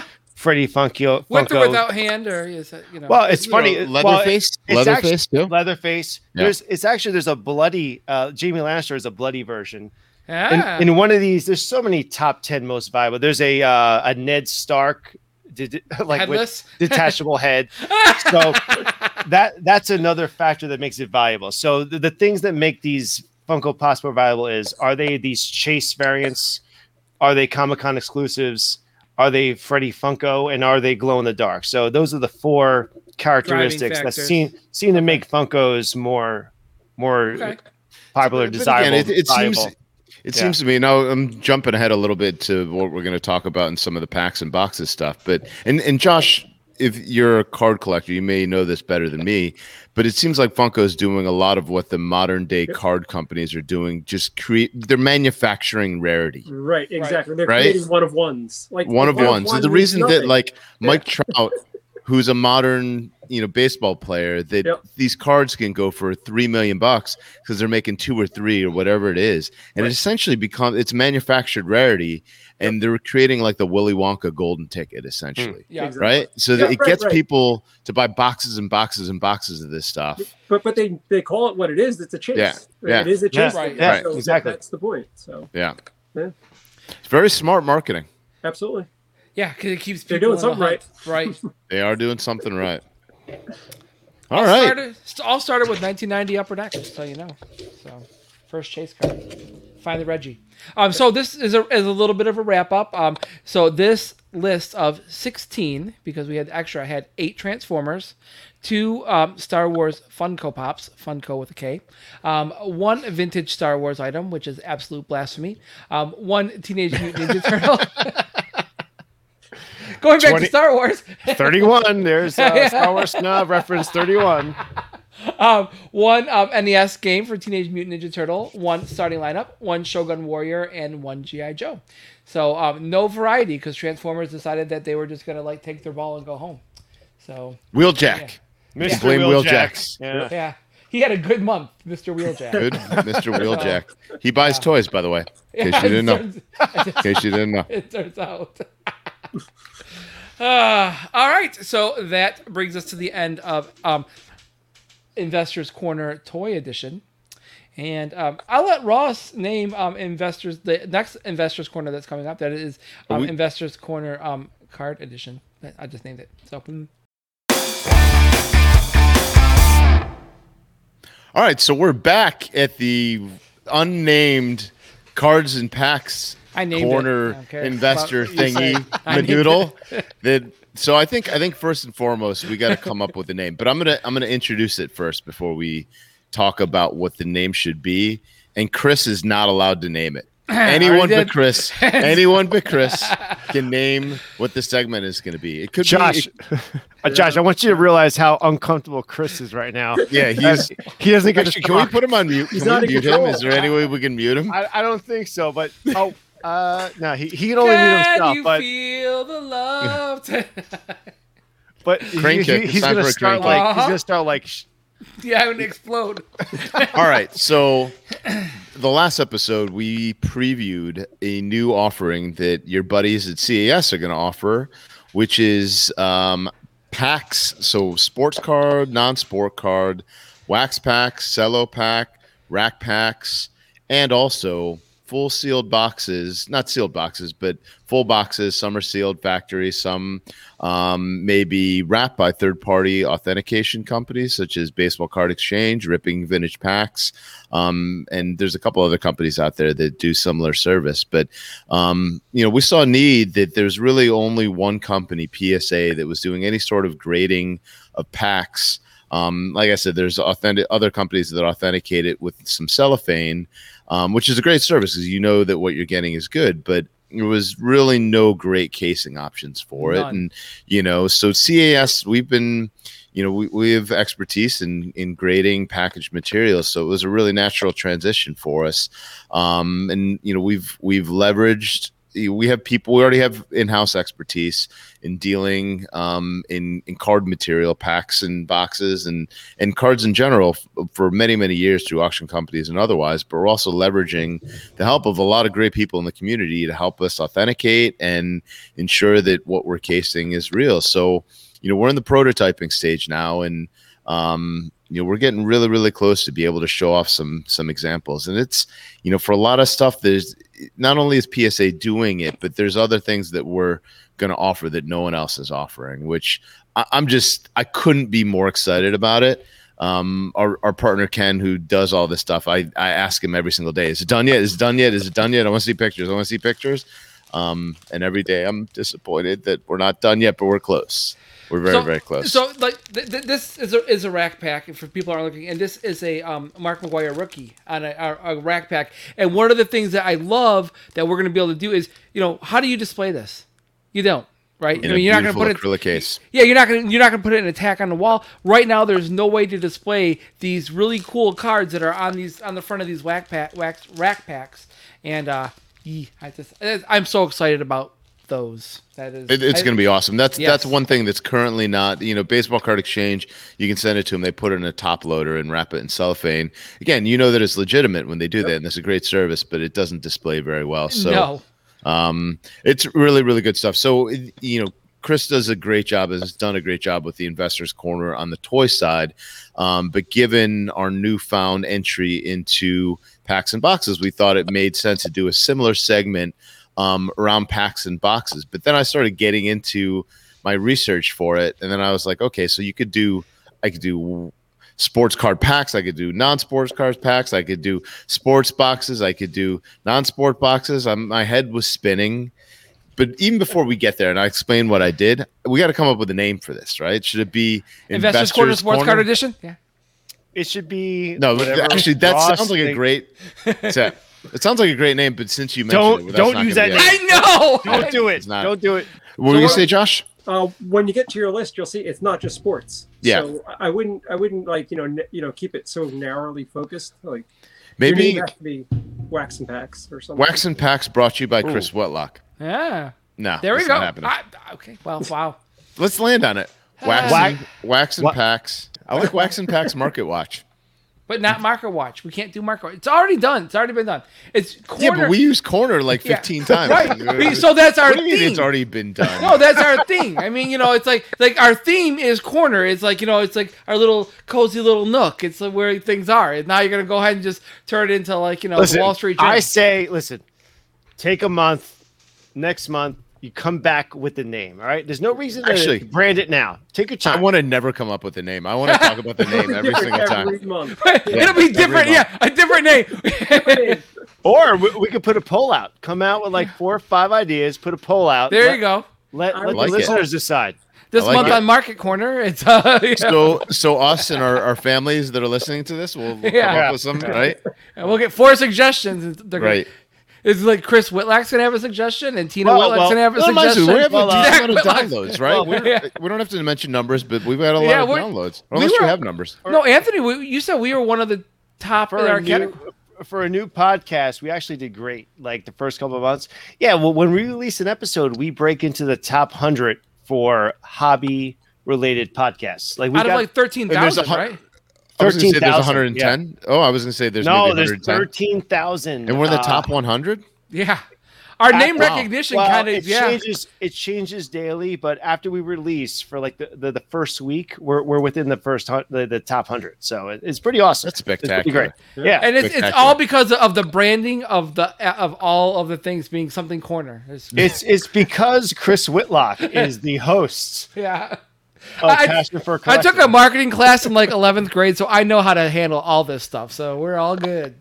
So Should we get to it, gentlemen? yes, like All right, Josh is so- Josh is like, can you guys shut up Yeah. and get to the uh, cards?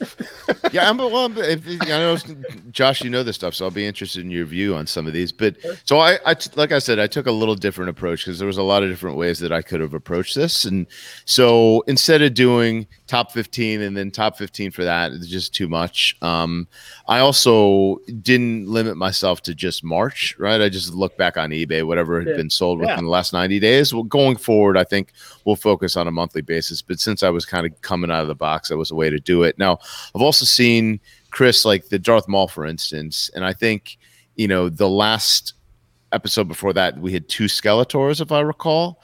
Um, you know, when I was looking at these, you could I could have done 87 Fleer basketball 15 times, right, right? And it just didn't make sense to do the same thing three times. It was just kind of boring.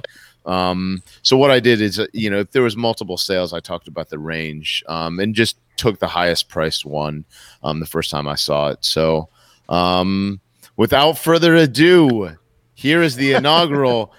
I don't know what the hell we're gonna call this thing. Market Watch Investors Corner Wax and Packs Thingy Madoodle. All right, Here we go. all right. Here we go. Market Watch. All right. Number. so Copyright. this is the top 10 sports related full boxes all right number 10 on the list i loved i loved this growing up right this is one of my favorite things is a 1985 Topps wwf pro wrestling stars wax packs box. Now this is for two boxes two raw boxes. When i say raw boxes i mentioned kind of the third party authentication. You'll see that come up a little bit more and I'll, I'll talk about what that means. But this was not one but two boxes that sold for 13000 right? So that's it, for i was i was very surprised that um wrestling cards go for this much money oh yeah. but um really really high. So what i've done with some of these now you know for those that collect this stuff you'll see the highest value boxes tend to be due to whatever the key cards are in that box right? And, you know we'll get we'll get to an 86 fleer later on in the in in the run. Um, but you know that's based on the fact that a michael jordan rookie card coming from that box is can sell for hundreds of thousands of dollars so that's gonna that's gonna guide the sales of that box Also, Spud Webb's rookie. I'm sure that drives that price. spud. Yeah. you you have a fit so you have an affinity for spud webb huh Well, some of us short people, you know, it's like Yeah. this space for rent. I get it. It's like That's right. That's right. So, um, in in this particular box, I just lost my list. There it is. So, in this particular box, the the prime one, which should surprise no one, is the Hulk Hogan number one. Um, and recent eBay sales, the top sale um, was in the around 3800 bucks for a PSA 9. I didn't find any PSA 10s. For those of you who don't know, PSA is I mentioned them before is the only other company that that grades and slabs um, packs. Obviously, they're they're known for their card grading above all else. Um, you know, if I had found a PSA 10, you know, probably would have been in the 10,000 plus range. I, if I a- think if a one nine- sold in the forty thousand hmm. range. 40. Yeah. Ooh. Well, I know. Yeah. Ooh. Well, th- and that's actually one thing that that struck me about this list generally before we go through it is, you know, we talk about toys and that's our primary business as we as we get into this new line. Maybe someday this will be the primary business. Who knows? Who knows where this will take us? But you know, the values on these boxes are well beyond. I mean, this is Yeah. Thirteen thousand is the is number ten. Yeah, to- toys are cheap. This beat that. The, your, your your number fifth, your number ten beat all the toys. Right. right. That's that's a very interesting thing to note. So Yeah. Um, all right, so that's number 10. Number nine. This is pretty cool. I actually like the way that this box is set up too. You know, again, you, you folks will be able to see the pictures uh, when when this comes out in video.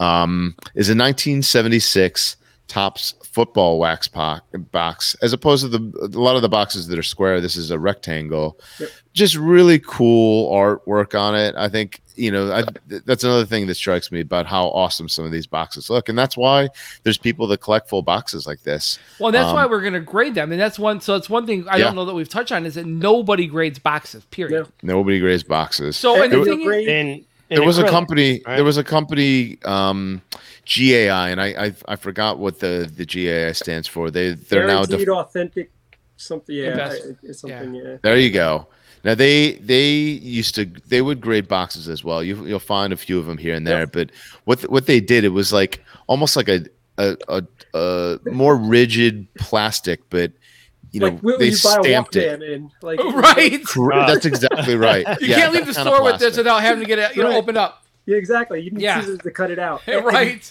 Right. um but they're they're defunct and you know the way that they did their casing the you know the the box would be here and then the case would come out to here it was just And very this unruly top. Like the, the larger part was the top, and the, the box was actually below. It was Yeah. either- it Yeah. looks it looked really really unsightly um to be honest with you and i can make fun of them now because they're bankrupt so screw those guys um Well, guys, they, you know, rest in peace. yes may, may that company rest in peace you're right But don't but we don't are talk poised. of the dead don't don't talk Right. bad of the dead But we are really poised for this. This market is a CAS market, just waiting to happen, anyways. You know, I- I'm very enthusiastic Yeah. about it. I mean, we got a lot of work to do. I think the, to be honest with you, the big obstacle that we have is that people are gonna be like, "CA who?" Right? A lot of the guys that collect this stuff won't know us. Um, some will, some will, Right. but you know But once that's you get why. your name, you, you see people drive truckloads of stuff, you know, to uh, baseball card exchange, yeah. just because they're the only player. They're you know one of the few. They're, they're the big one. They're the Right. they're the It's PSA of the authentication. So, yeah. so as Yeah. long as you get out there and you know people know CAS puts it in an awesome case. So what we've done, what we've done, you know, and I, I think we talked. I talked to you about sending stuff. I don't recall if you sent stuff in, I did. Josh, or I yeah, you did. did, you did. So we got people that I, you know I, I personally really like, and I think are looked looked up to in in that hobby. Um, except for you, Josh. I don't know that anyone looks up to you, but you know, a bunch of guys that will that will help us and give us feedback, and um, you know, the people look up to, like you. Obviously, I'm kidding. Um, and you know, we'll hopefully they like us and them alone kind of will help promote us. So that's kind of the plan.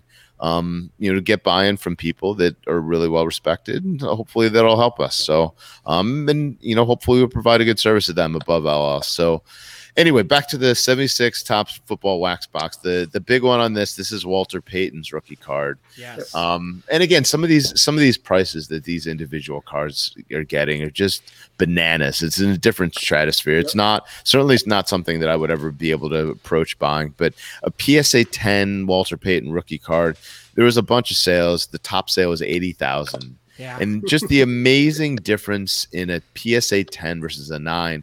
A nine jumps down to fifteen thousand, so a sixty-five thousand dollar hmm. difference for you know for something that you cannot tell with your eyes. And that's the crazy thing about wax, about you know wax stuff, especially from that generation, is that like tens are rare, right? Yep. They are like they're not manufactured rare. They are Right, just right. Rare. rare. Everything's Right. either off center or it was by the gum or it's by Yeah, the wax on the top. know. Yeah, yeah. There's so many things that could be wrong. That there's only. It, don't buy that box thinking you're gonna pull a ten. Right. Yeah, that, that's the thing. I mean, like you could get one that was, you know, right in the center of the pack, so it doesn't have gum and it doesn't have Yep. wax, and then that thing could have like 80, 20 centering. Yep. I just, you know, it's just Or or, ugly rough cut. or, or a huge print mark on it. I mean, Yep. like there's just so much that could go wrong with those things. It's it's crazy. All right, so so moving on. The the next one on the list is uh, 1974 Topps baseball wax box, which sold for a whopping 17,000. Actually, I don't even think, think I said. Did I say the price of the last one? I think I did. Uh, I'm not sure. Fifteen thousand one hundred was the seventy six. Right. I'm just so excited. I'm so excited. I've been rolling through it. Se- Seventy four Topps baseball wax box sold for seventeen thousand seven fifty. So this is the first one on our list that is uh, baseball card exchange wrapped. And what that means, you know, Josh was alluding to it before. There's a company who's the you know the preeminent box authenticator Um, they also have a service for racks rack packs as well, which is what what Chris previously showed. Um, you know, very well known guy named Steve Hart that runs their operation. Very well respected, the top place when it comes to this stuff. Um, you know, you can you can give a box to him. What he does is he confirms that all of the packs within the box are legitimate, not resealed, not tampered with. Um, that you know that you're getting an unsearched, perfectly legitimate full Well- box with full packs. Not necessarily unsearched. So from a Not unsearched. no, so he's just saying that those packs within that box belong to that series to that box. They're sealed. If it's Okay. from a from a sealed factory case, that's Yeah. when you know they're unsearched. So you're is that saying he's diff- not he's not con- he's not confirming that the wax Nope. packs There's have no not way- been there's opened. No, they're yeah, that they're not open. Oh, you mean searched? I mean like let, let's say you bought a, a rack pack uh, box. Okay, no, no, I no, could no, go no, through no, and no. search pull all the ones with the And you stars, could- Yeah. put all Yeah. non-star ones. I was saying I was saying that the wax packs are I got still you. Still Still sealed. Right, right. Yeah. Unsearched because people press them. They press Yeah. the tops to make sure the star isn't on the top or the right, back. right, right, Right. right. So so he's not saying those original 36 packs. There's no way he could do box. that. There's no way he That's could do that. That's why he doesn't do it because he can't. Yeah. Well, it. Right. so actually, I've seen with the 86 Fleer box is that what people will do is if they're buying it, they want to have good distribution of stickers on the back. Yep. So that's one thing they look for. Um, because b- the thing is, if you the, the 86 Fleer was um, very well known that their patterns are Their- their almost collation is unbreakable. known, yeah. right. So if you like look on the top and there's a, any one of like four or five players, you know you got a Jordan in that pack. Yep. exactly. So Interesting. that's yeah. Right. So, well, so you we- know, and that's that's part of the, some of some of the guys that we're going to work with on the authentica- authentication know that allocation Right. of Yeah. cards perfectly, so can help us authenticate something. You know, if there's a there's a particular rookie card. Well, I'm trying to think the right example. Anyway, they'll they'll be on, on tougher authentications based on the way Yeah. that the allocation goes. Right. They can look at a cello pack and say, you know, that's good, Oh, that's yeah. not good. Yeah, well, even like so, seventy-five Topps. George Brett, for example, um, he's not. He, he can never be on top of a cello Exactly. pack. Exactly. Right. So that's one that Right. that's known, and there are ones that are out there, and so like PSA has had graded those in the past, and now similar to like with with all the weapons and, and stuff like that for the action figures, is people are saying, look, we've opened up you know two thousand of these cello cases or however many, Yep. we have never seen a George Brett, and the way he fell on on the um on the The the, sheet. uncut sheet, Yep. yeah, and the way it was collated, you'll never see that. Yep. Yep. And that is, uh, you know, it's it's cool that that information is out there. Yeah, you know? even some years they know like which cell in a rack pack you can get certain stars and not. Isn't that crazy? Yeah, It's and, awesome. And and a lot of the sets were done on like sheets A, B, C, uh, A, B, C, and D, or A, B, C, D, and E, and you could actually know like which cards from which sheet should be, you know, either Oh. on the top, the bottom, etc. Wow. Yeah, it's crazy. There's a lot of information out science behind this Yep. stuff now. Yeah. So Um, so just just to just to wrap that up, you know, we talked about the baseball card exchange. You'll see that more throughout the list. Um, this, you know, again, this one sold for seventeen thousand seven fifty. The the big card in this one is a Dave Winfield rookie card. Um, the top the top sale. the Anthony's top favorite. That's my childhood hero right there. Well, so I'm gonna I'm gonna get into that in a second. I'd be interested in your view. The the top sale for the Dave Winfield rookie card, he was with the Padres on it and during his rookie year, Mhm. um, Yeah. was forty three thousand six hundred, and then a PSA nine jumps down to twenty five hundred. Just a huge margin. Now, my you know my thought on that, and then I'll turn it over to you, Anthony.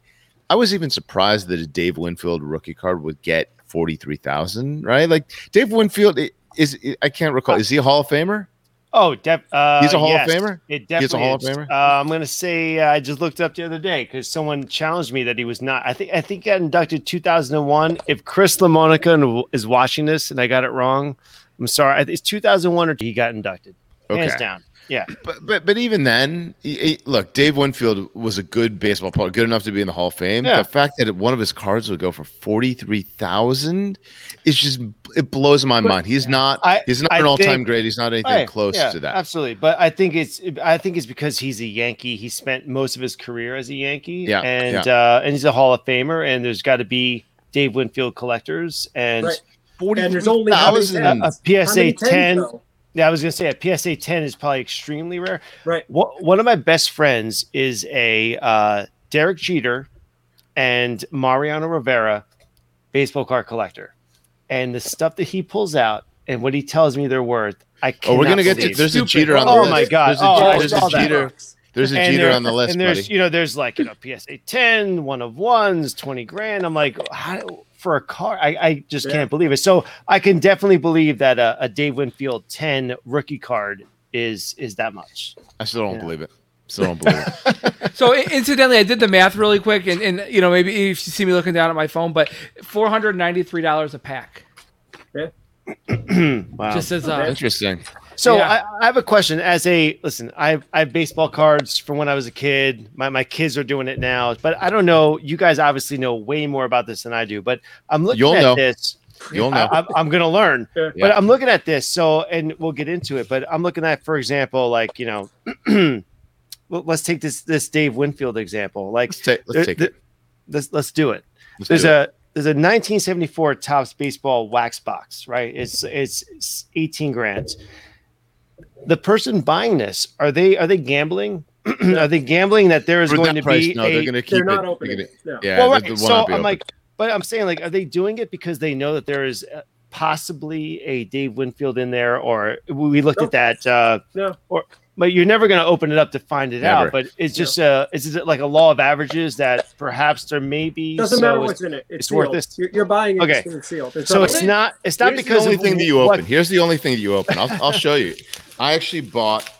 Can I? Can am I allowed to swear on this? Uh, on this she'll beep podcast? you out. It'll I beep you out. have I have a beep audio file I can put in there. Are you So talking I about bought- the eighty nine Yeah, stuff? let's do it. I bought. I bought a baseball card exchange. Oh, that's what got me into cards. I bought a baseball card Yep. exchange. Sorry, 1989 Fleer. Right then, this was a hundred hundred bucks or something like that. Just nothing crazy. There was the Bill Ripken, Billy Ripken, Bill Ripken or Billy Ripken? Billy was that? Ripken. Billy Yeah. Ripken. Yeah.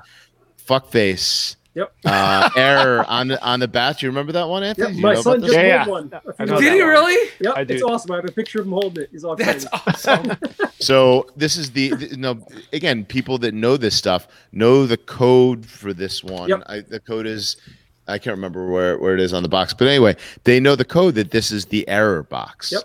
So I bought it for hundred bucks. I fully plan on opening it with my son to find Yeah, the it fuck was a face. Do Right? it. I, I can't wait. I can't wait. I, I pulled one. I pulled one in 1989, and that's what got me into collecting. I- It was I huge. remember My Yeah. parents buying them for ninety dollars a box back then, and they thought it was nuts. Yeah, I I, I, I, I opened it up. I, I was I was my mom worked next to a party store, and I bought the box from party store. I'm in her van. I'm opening up the pack, and when I got it, I ran into the party store, and like I was like an instant celebrity, right? Everybody's there. It's like, oh my god, he got one. This is and like like that was a such a rush. I mean, I remember that. So I, I might not be in a good place if I rip that whole box and there's not You'll one, get one. there. You'll I'm- get one. You think you, you think it's pretty certain? that Fleer there'll be had really good collation. Yeah, so it was a get one. 660 card set, Yeah. right? Well, is it is it from a factory sealed case or no? At the bottom.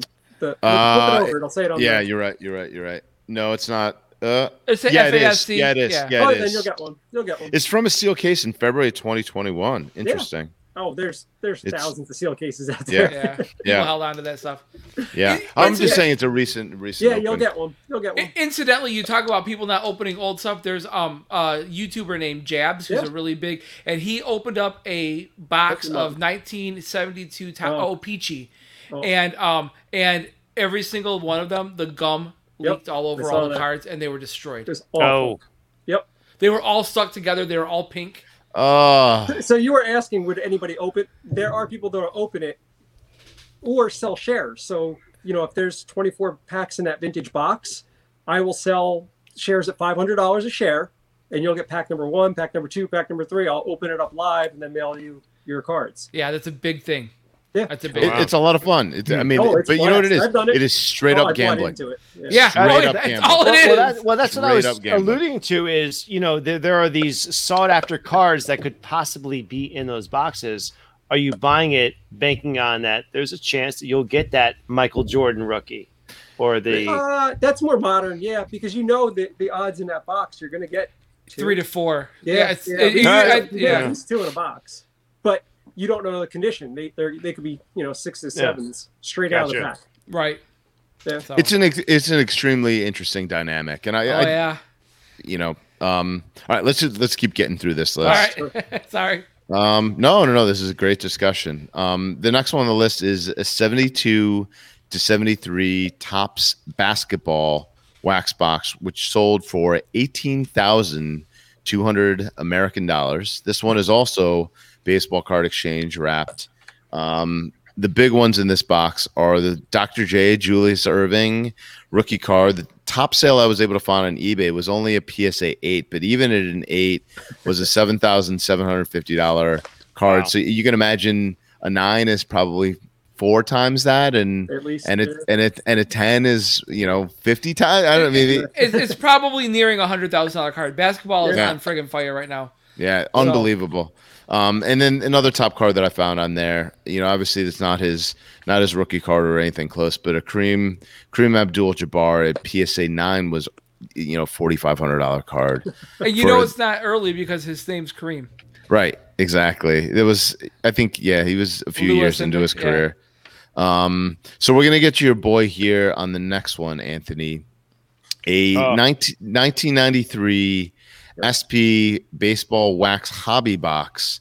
Um, Josh, do you know the difference? I, I, I you know, I should have looked it up before. The hobby box versus an So You know, just a I- I regular know box? modern- that year, I don't know the difference. Okay. Uh, the, the Oftentimes- have different, you know, rates of of getting hits. Like you, you Okay. have Like a hobby box may have like two guaranteed inserts for, Right, or two exactly. guaranteed autographs, for example. but I don't know the actual difference for that '93 box at all. Okay. Okay. Um, well, anyway, this this one was produced. It was eighteen thousand five hundred for something in the nineties. I was surprised at that. Yeah. Um, you know, because you, you think of like the junk wax era, you know, late eighties, early heart of it. nineties. That is you the know? heart of junk wax. So I was, yeah, I was really surprised that that Yeah. hit it that high of a number. Um, you know, this one is not baseball card exchange wrapped. This is the factory sealed cellophane. Um, and the top card in that one is is uh, your boy Anthony Derek Jeter. The, The top- captain. Y- Exactly. I, no, I, I was very disappointed not to be able to find a PSA 10 for that. Yeah. But a Beckett, so you know, we didn't talk about Beckett yet. Beckett Grading Service. Um, Beckett is the company that used to put out the uh, monthly magazines Yep. with the with the pricing. The Mm-hmm. Beckett Beckett baseball card monthly. What what the hell is the name of it again? BGS is oh No, no, no, Oh, Beckett, Beckett- baseball card monthly, Beckett Yeah. hockey Yeah. card monthly. They had it. Oh, they were love delineated. those. Yeah, Yep. and they, they were like the. You Every know- week, one would come out, and you'd have to be at the that card shop that day. They It was collectible. They great. awesome. You know, uh, Great. Beckett. Uh, Be- he's got a daily podcast. It's like it's Dr. literally James like Beckett. yeah, it's, So- li- it's literally like ten minutes long. I know this because my son's second grade teacher is a huge. He's it's like a pretty well known card collector. He's been interviewed on it twice. Uh, Cool. Yeah, Mr. O'Keefe. I mean, it's no uh, passion for collecting, but Oh, he Well, probably does know. a nice job. I mean, you know, ten minutes like we're like three hours. Like, like really, you have no stamina at all. well, that's because Dr. Beckett hosts that and Chris Whitlock hosts this. So Yeah, you know that's the difference right there. the Uh, Chris Whitlock. the Chris Whitlock, yeah. So uh, the top card, as I was saying, is that I couldn't find a PSA 10, which was disappointing. But the Beckett 9.5 sold for forty thousand, Yeah. and the PSA 9 was thirty five thousand. So maybe, yeah, maybe maybe a looking 10 s- should be hundred thousand I plus. think that's easily, maybe Yeah, one I think. I, mean, I think that's that's where you are. Oh my god. that's just bonkers to me. And that's just I'm- is, is that a I'm just thinking like card? who's who's buying this is what I'm saying to myself. Like what?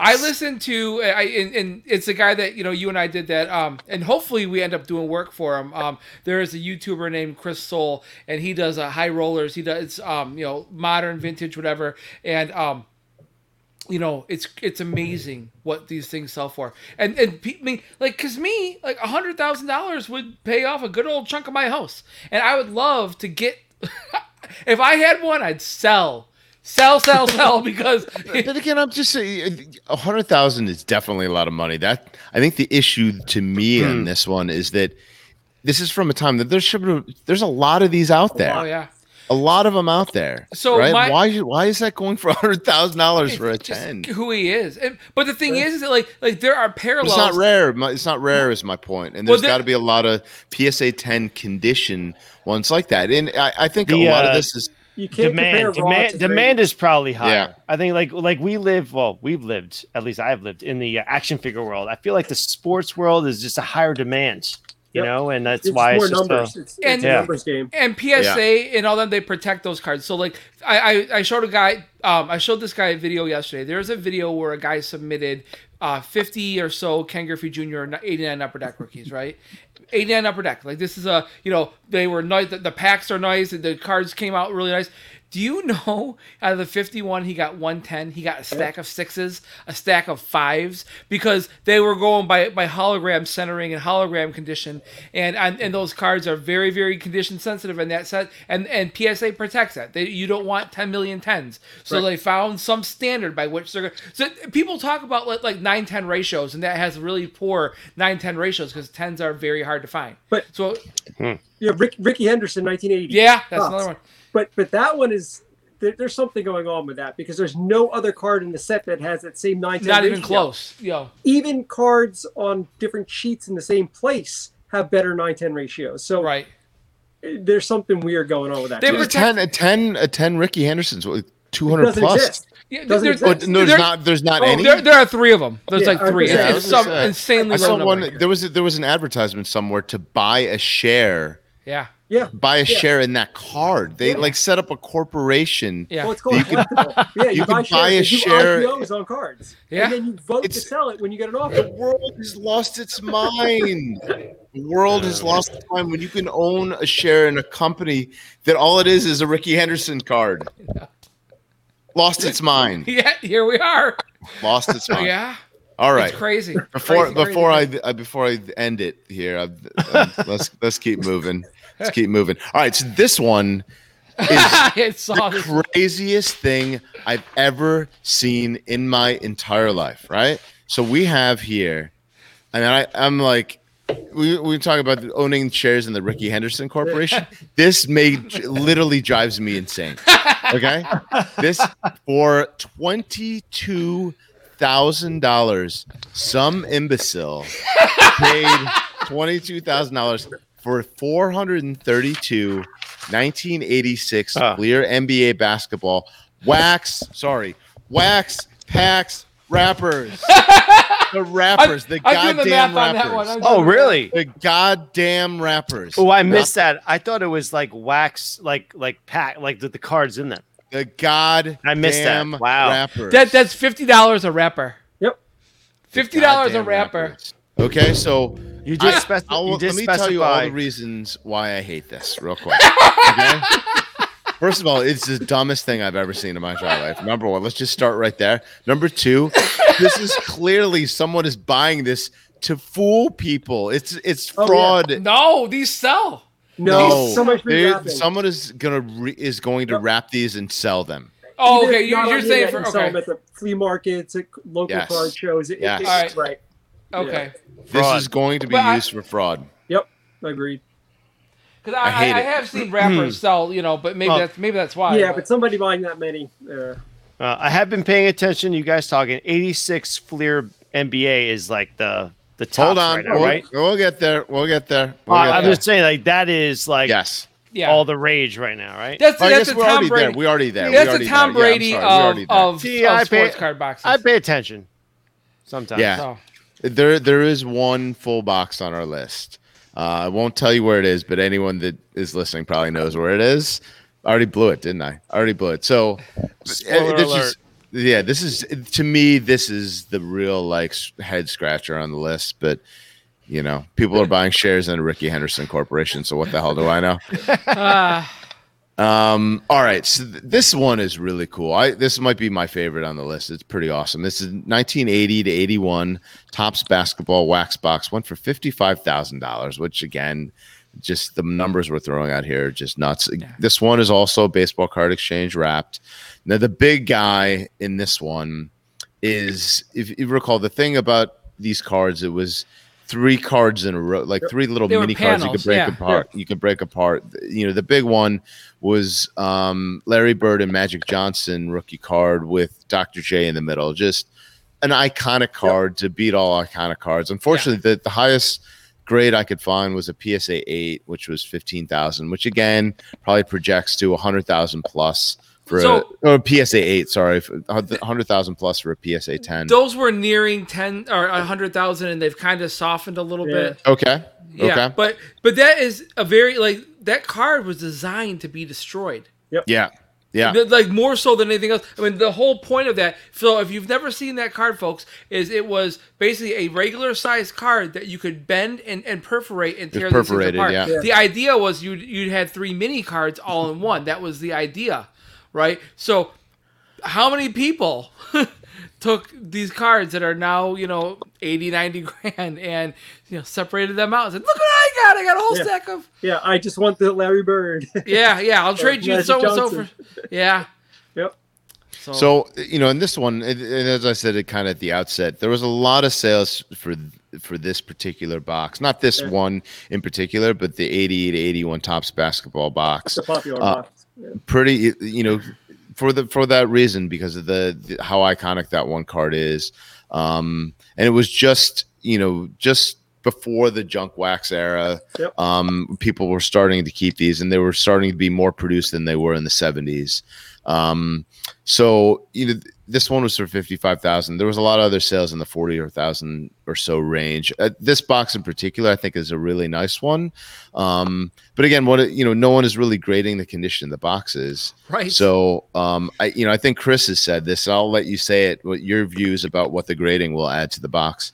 Well yeah i mean because think about it is that like that box sold for 55000 now we'll call it 55000 raw right now Right. if that box is a cas 9.0 i mean you know like that now is We're not using qualifier decimal points. We don't use decimal points. so it's just a nine Just a nine. Get Okay. it right, Chris. Come on, Yeah. man. Alright. Well, if I'm a machinist, I got to put the point zero, or they they're- the decimal goes to the other side. There's no so, half grades. what's that? No What is half it? grades. No half grades. Okay. No. So it, it'll be a, a nine. Yep. Sorry. But Go so because that box sold for fifty five thousand, that could be a five. Right, so now you're gonna now there's gonna be qualifiers put on here. It's like you know, like if you're interested in buying a box, but you know I'm gonna pass on the four, I'm gonna wait for a nine to pop up or something like that. It's gonna create a market Yep. you know and and, and these, some of these boxes were in were in terrible condition because we were talking about this before um on a different on a different show but um they would take and they would if if these were overstocked they would mark they would mark up the top of these boxes so well that's gonna say you know that may make that a four or a five and if you're gonna spend $55000 maybe that's a $55000 box but the $90000 box is gonna be one that's pristine so it's it's going to be a whole new market for it. I, I'm so excited from this. I. I actually I went to a baseball card show today, um, before the show actually, and um, you know there's a premium for stuff that's right out of factory cases and for things that look nice, Yep. but there's no there's no um, standardization to that. in the and once once I grab that out of that case that I paid the guy, it's no longer from a sealed case. Like Right. the Right. next person I sell that to, right, it's just another box. right, Yeah. Right. Yeah. so yeah, it's Right. There's no way to, to, to keep that that grade with it. But Yep. if you had, if, if we were, if we did it, if it came to us as a sealed case, Yep. then we could put FASC designation Okay. on it. So All right. So next one on the list, um, 2000. Again, this is uh, you know modern. Well, I guess yeah, you would definitely Yeah. call this modern. 2003 to 04, Topps Chrome basketball factory sealed box. This is where you know if you look at modern cars now, there's all these different Chrome things, and Panini does all this you know different borders and stuff like that. I think that's around the time that they might have started just doing that. Um, this is a factory cellophane sealed, not baseball card exchange. Um, fifty-six thousand dollars. P no PWCC. This is a PWCC auction. Yep. You know, and I'll mention some of their auctions later. It seems like, you know, they they they're the big name in this space, or one of the big names in the space. Their auctions just go bananas. From what I've seen, they get higher prices than a lot of people do.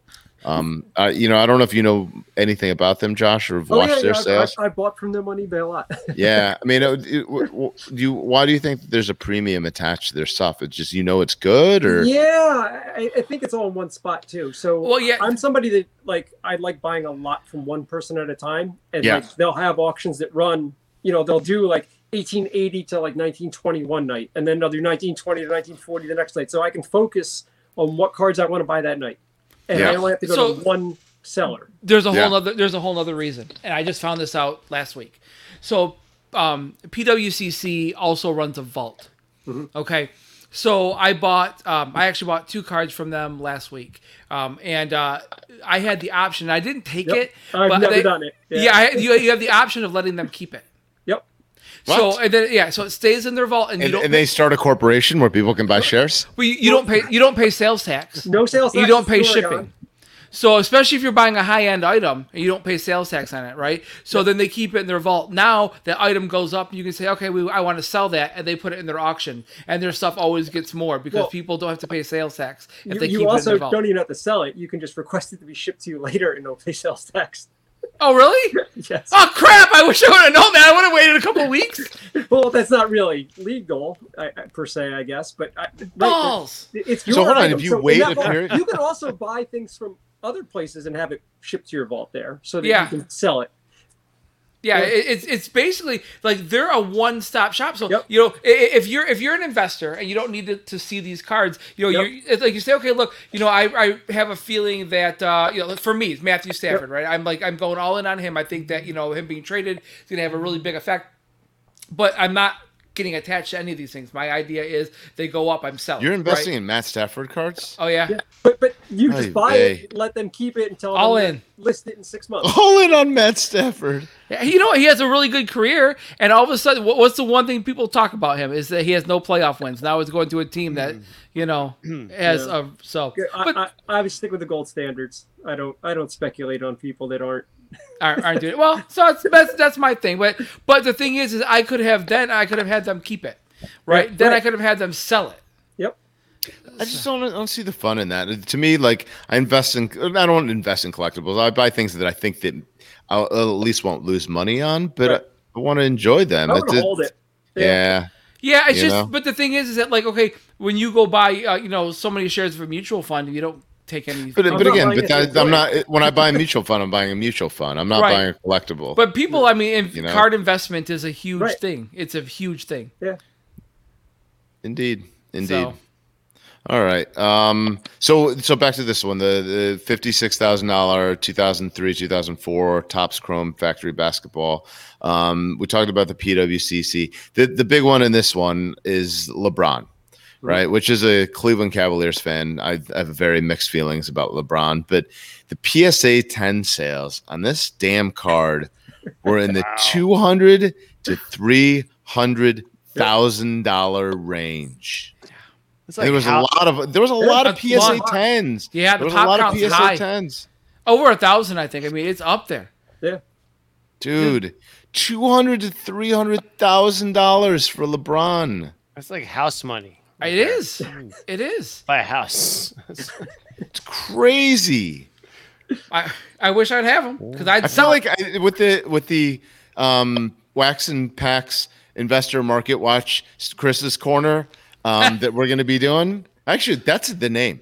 I think it's a Wax and Packs ma- box Market Watch Investor Corner Chris's Corner. That's what I'm the going to call it. longest title. That's what I'm going to call it. That's what we. That's the name. It's I've gonna be a settled on it. two-hour show. One hour of it is the title. So it's I've settled on a name. I've Yeah. settled on a name.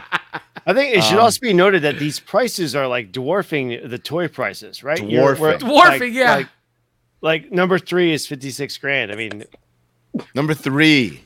Yeah. Number yeah, three. like like number one was what fifteen grand. Like this Yeah. is unreal. Yeah, Star Wars currency, 56 grand for those of you keeping score at home is like a DT um, Darth Vader Minton card. I mean, there's like three of those. It's All right, like, so that's Star Wars snob. You know, Yeah. like reference number. bring it back to Star Wars. Even, like find you there. There you are. There. There. All right, gentlemen, we're at, we're at number two. Number two. The next next couple are, are Fleer basketball, and it's going to surprise no one what number one is. But number Whoa. two is 1987 Fleer basketball unopened wax box sold for eighty thousand dollars. This one is Unbelievable. baseball card exchange wrapped. The big big card in this one, you know, everything is Jordan. Now this isn't even his, his rookie card, which is just bonkers. That Yep. this is his second year uh, with Fleer. PSA 10 sold anywhere from thirty to fifty thousand dollars, dude. Yeah. and name any other good rookies Hmm. in that set. Go for it. I, I, I, I looked for it. I couldn't find. I couldn't find. Brad Daugherty or something like that was like the best guy that way back when. I don't think he ended up, you know. So the, the second highest card I could find was a Magic Johnson PSA 10 with a top price of seventy eight hundred bucks. Wow. Um, And e- but again, if you look at eBay, it was all the Jordan cards. Oh yeah. Oh yeah. The tens, nines, and eights of Jordan were higher than any other card in that box. yeah. Wow. Yeah.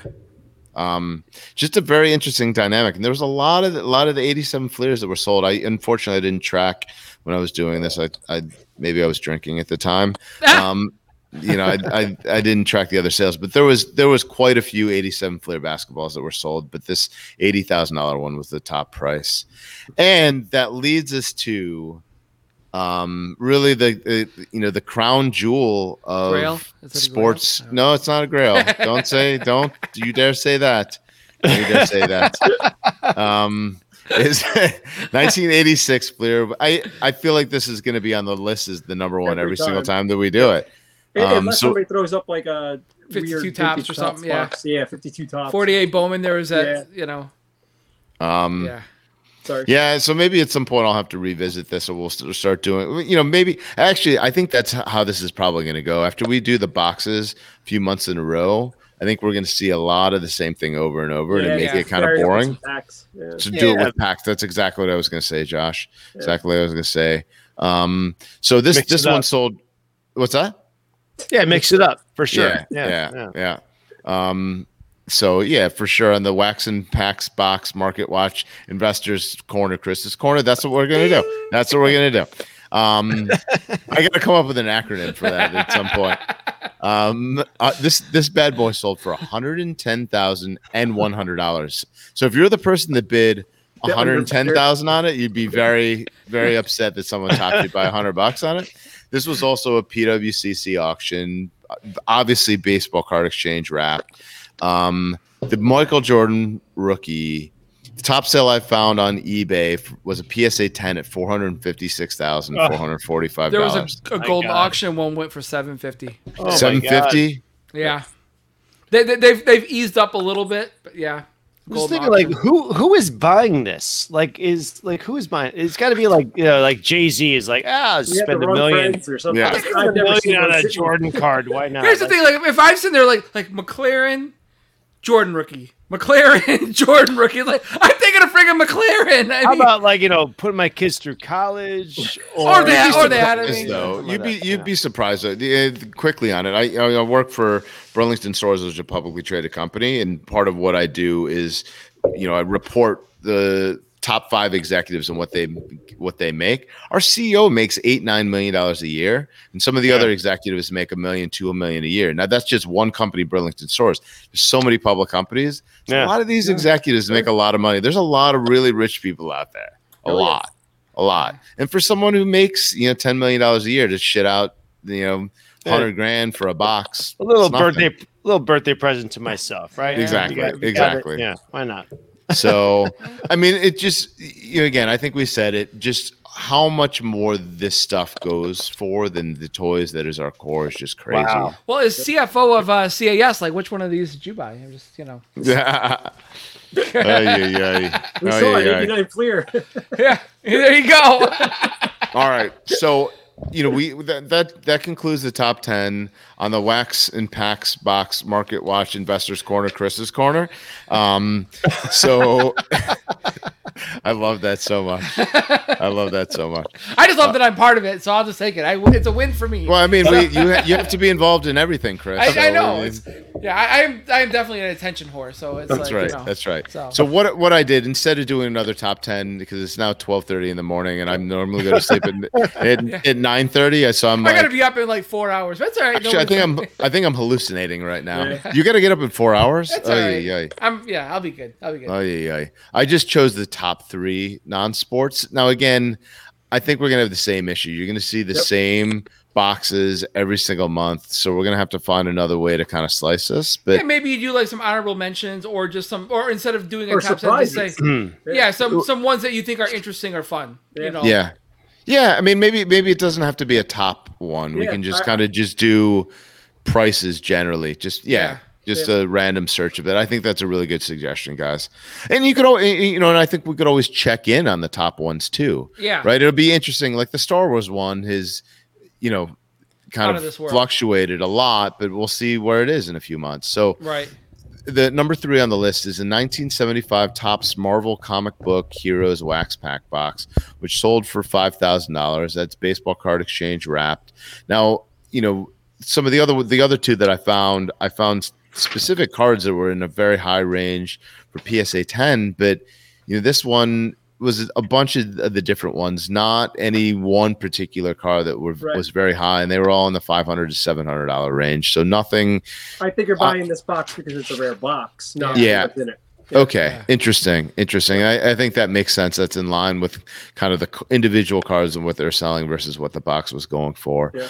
Um, so the next one, this actually we've graded one of these under our new scale. Um, it's actually the first picture of something that we've done under our new, you know, one to ten point scale. Uh, one of my personal favorites, and I would Yep. love to own one of these one of the one of these days. It's a it's a first series garbage pail kids wax box sold for twenty thousand dollars. Now this is raw; it's not baseball card exchange, and you, the, the thing that strikes me about that, dude, that is a lot of risk to Yeah. put twenty thousand for something where, you know, I think there's thirty six packs uh, in the garbage pail kids. You know, you get six of those, or five of those, or four of those that are resealed, let alone twenty of them. Or not just resale; they could be popped. Yeah, yeah. So, Yeah. what do you mean, Papa? What do you mean by that? Uh, just the seals lifted, so you Okay, could never right, get right, right. as sealed, even Yeah. if it was never Right. tampered with. Yeah, If it's popped, it's not sealed. yeah, absolutely, absolutely. I mean, you would hope you would hope that someone selling that box that you know that the, the packs are good. I can't recall what the auction listing said. Yeah. Um, I I would you be- could open that box and look at that point. I guess it's not Yep. sealed. yeah, and it's it's not box. sealed, and they weren't sealed. I don't. The They more weren't you sealed. it, the more you risk either you know it looking you know handled or popping them. So Yeah. Yeah. yeah. Um, so the, the the big ones on this, and actually, just to talk about it again, this was one of my favorite things to collect as a kid. Yeah, they were a huge phenomenon. They Yeah. still, yeah, one of my big things I still collect. So Okay, okay. Yeah, Awesome. Actually, Josh has a really cool uncut sheet, right? oh, actually, I do. I did buy a series two uncut. Well, it's the A sheet. I don't know if the guy I bought it from cut it, but I also have the B sheet. So it's it's the uncut sheet, but they're cut by. But remember they had the puzzle backs. hmm So there's puzzle back was on the backs of the one, and then the regular like you know little awards on the back of the other. So I actually have the A sheet and the B sheet uncut, but it Oh, was wow. That's cut. outstanding. That was pretty cool. outstanding. That is awesome. Yeah. Remember, there was someone who said if you ever needed to get rid of one of them, you might know a home for it. You might have a home for it. So, um, uh, but you know, the the big the big ones on on these are obviously most people will know is the nasty Nick. Uh, The top PSA 10 sale that I found was twenty seven thousand five hundred, which is pretty hefty price for a non sports card. Yeah. Did he have a Um, good year that year? I mean, what drives that price? Right? Hey, Who's the the nasty Nick it's the rookie first card? Right. One A. That's the only reason it's there. Is it's, it's Okay, 1A. so number one of the it. sets. Yep, Typically, number one. So, folks that are that don't know, number one in, in, in sets oftentimes generate more value because um, when kids were storing them, they would often be at the front of the pack, and if they were wrapped with either rubber bands or put in a shoebox, the number one card tended to take the most damage. So, it's Or also typ- seen more often. Right, Yeah. right. So typically, it's it's a card that is it's hard to find because of how it was stored. Yeah. Yeah. So, so checklists too, because sometimes people check them. So. And and the and then the Adam Bomb, i- an even higher sale at PSA ten for thirty thousand two hundred. Um, and he's just I think that's just because he's a, iconic and Oh, that image is yeah, yeah, amazing. it's really like when people think of garbage pail kids, they think of That's Adam the first, bomb. yeah, yeah. Um, as you can see, his Im- the image and likeness is on on the box, and I think it was carried at least for the first three series. I think. yeah. I have the jumbo box here from Series Three, And it's he's on it? Artwork, yeah. Yeah, I think So I think they like a stopped in Series One series four. don't. Yeah, Yeah, except it says series on the other ones, and series one didn't, of course, because they didn't know how many they're going to make. So, right. Yeah. Well, They didn't know no, the, the jumbo, the jumbo doesn't. oh, it doesn't really, No, the jumbo, the jumbo looks. Really. It, it's awesome. Wow. It's a great buy. I, I highly recommend buying one of these. They look That's great. awesome. That's Yeah. awesome. Wow, Wow.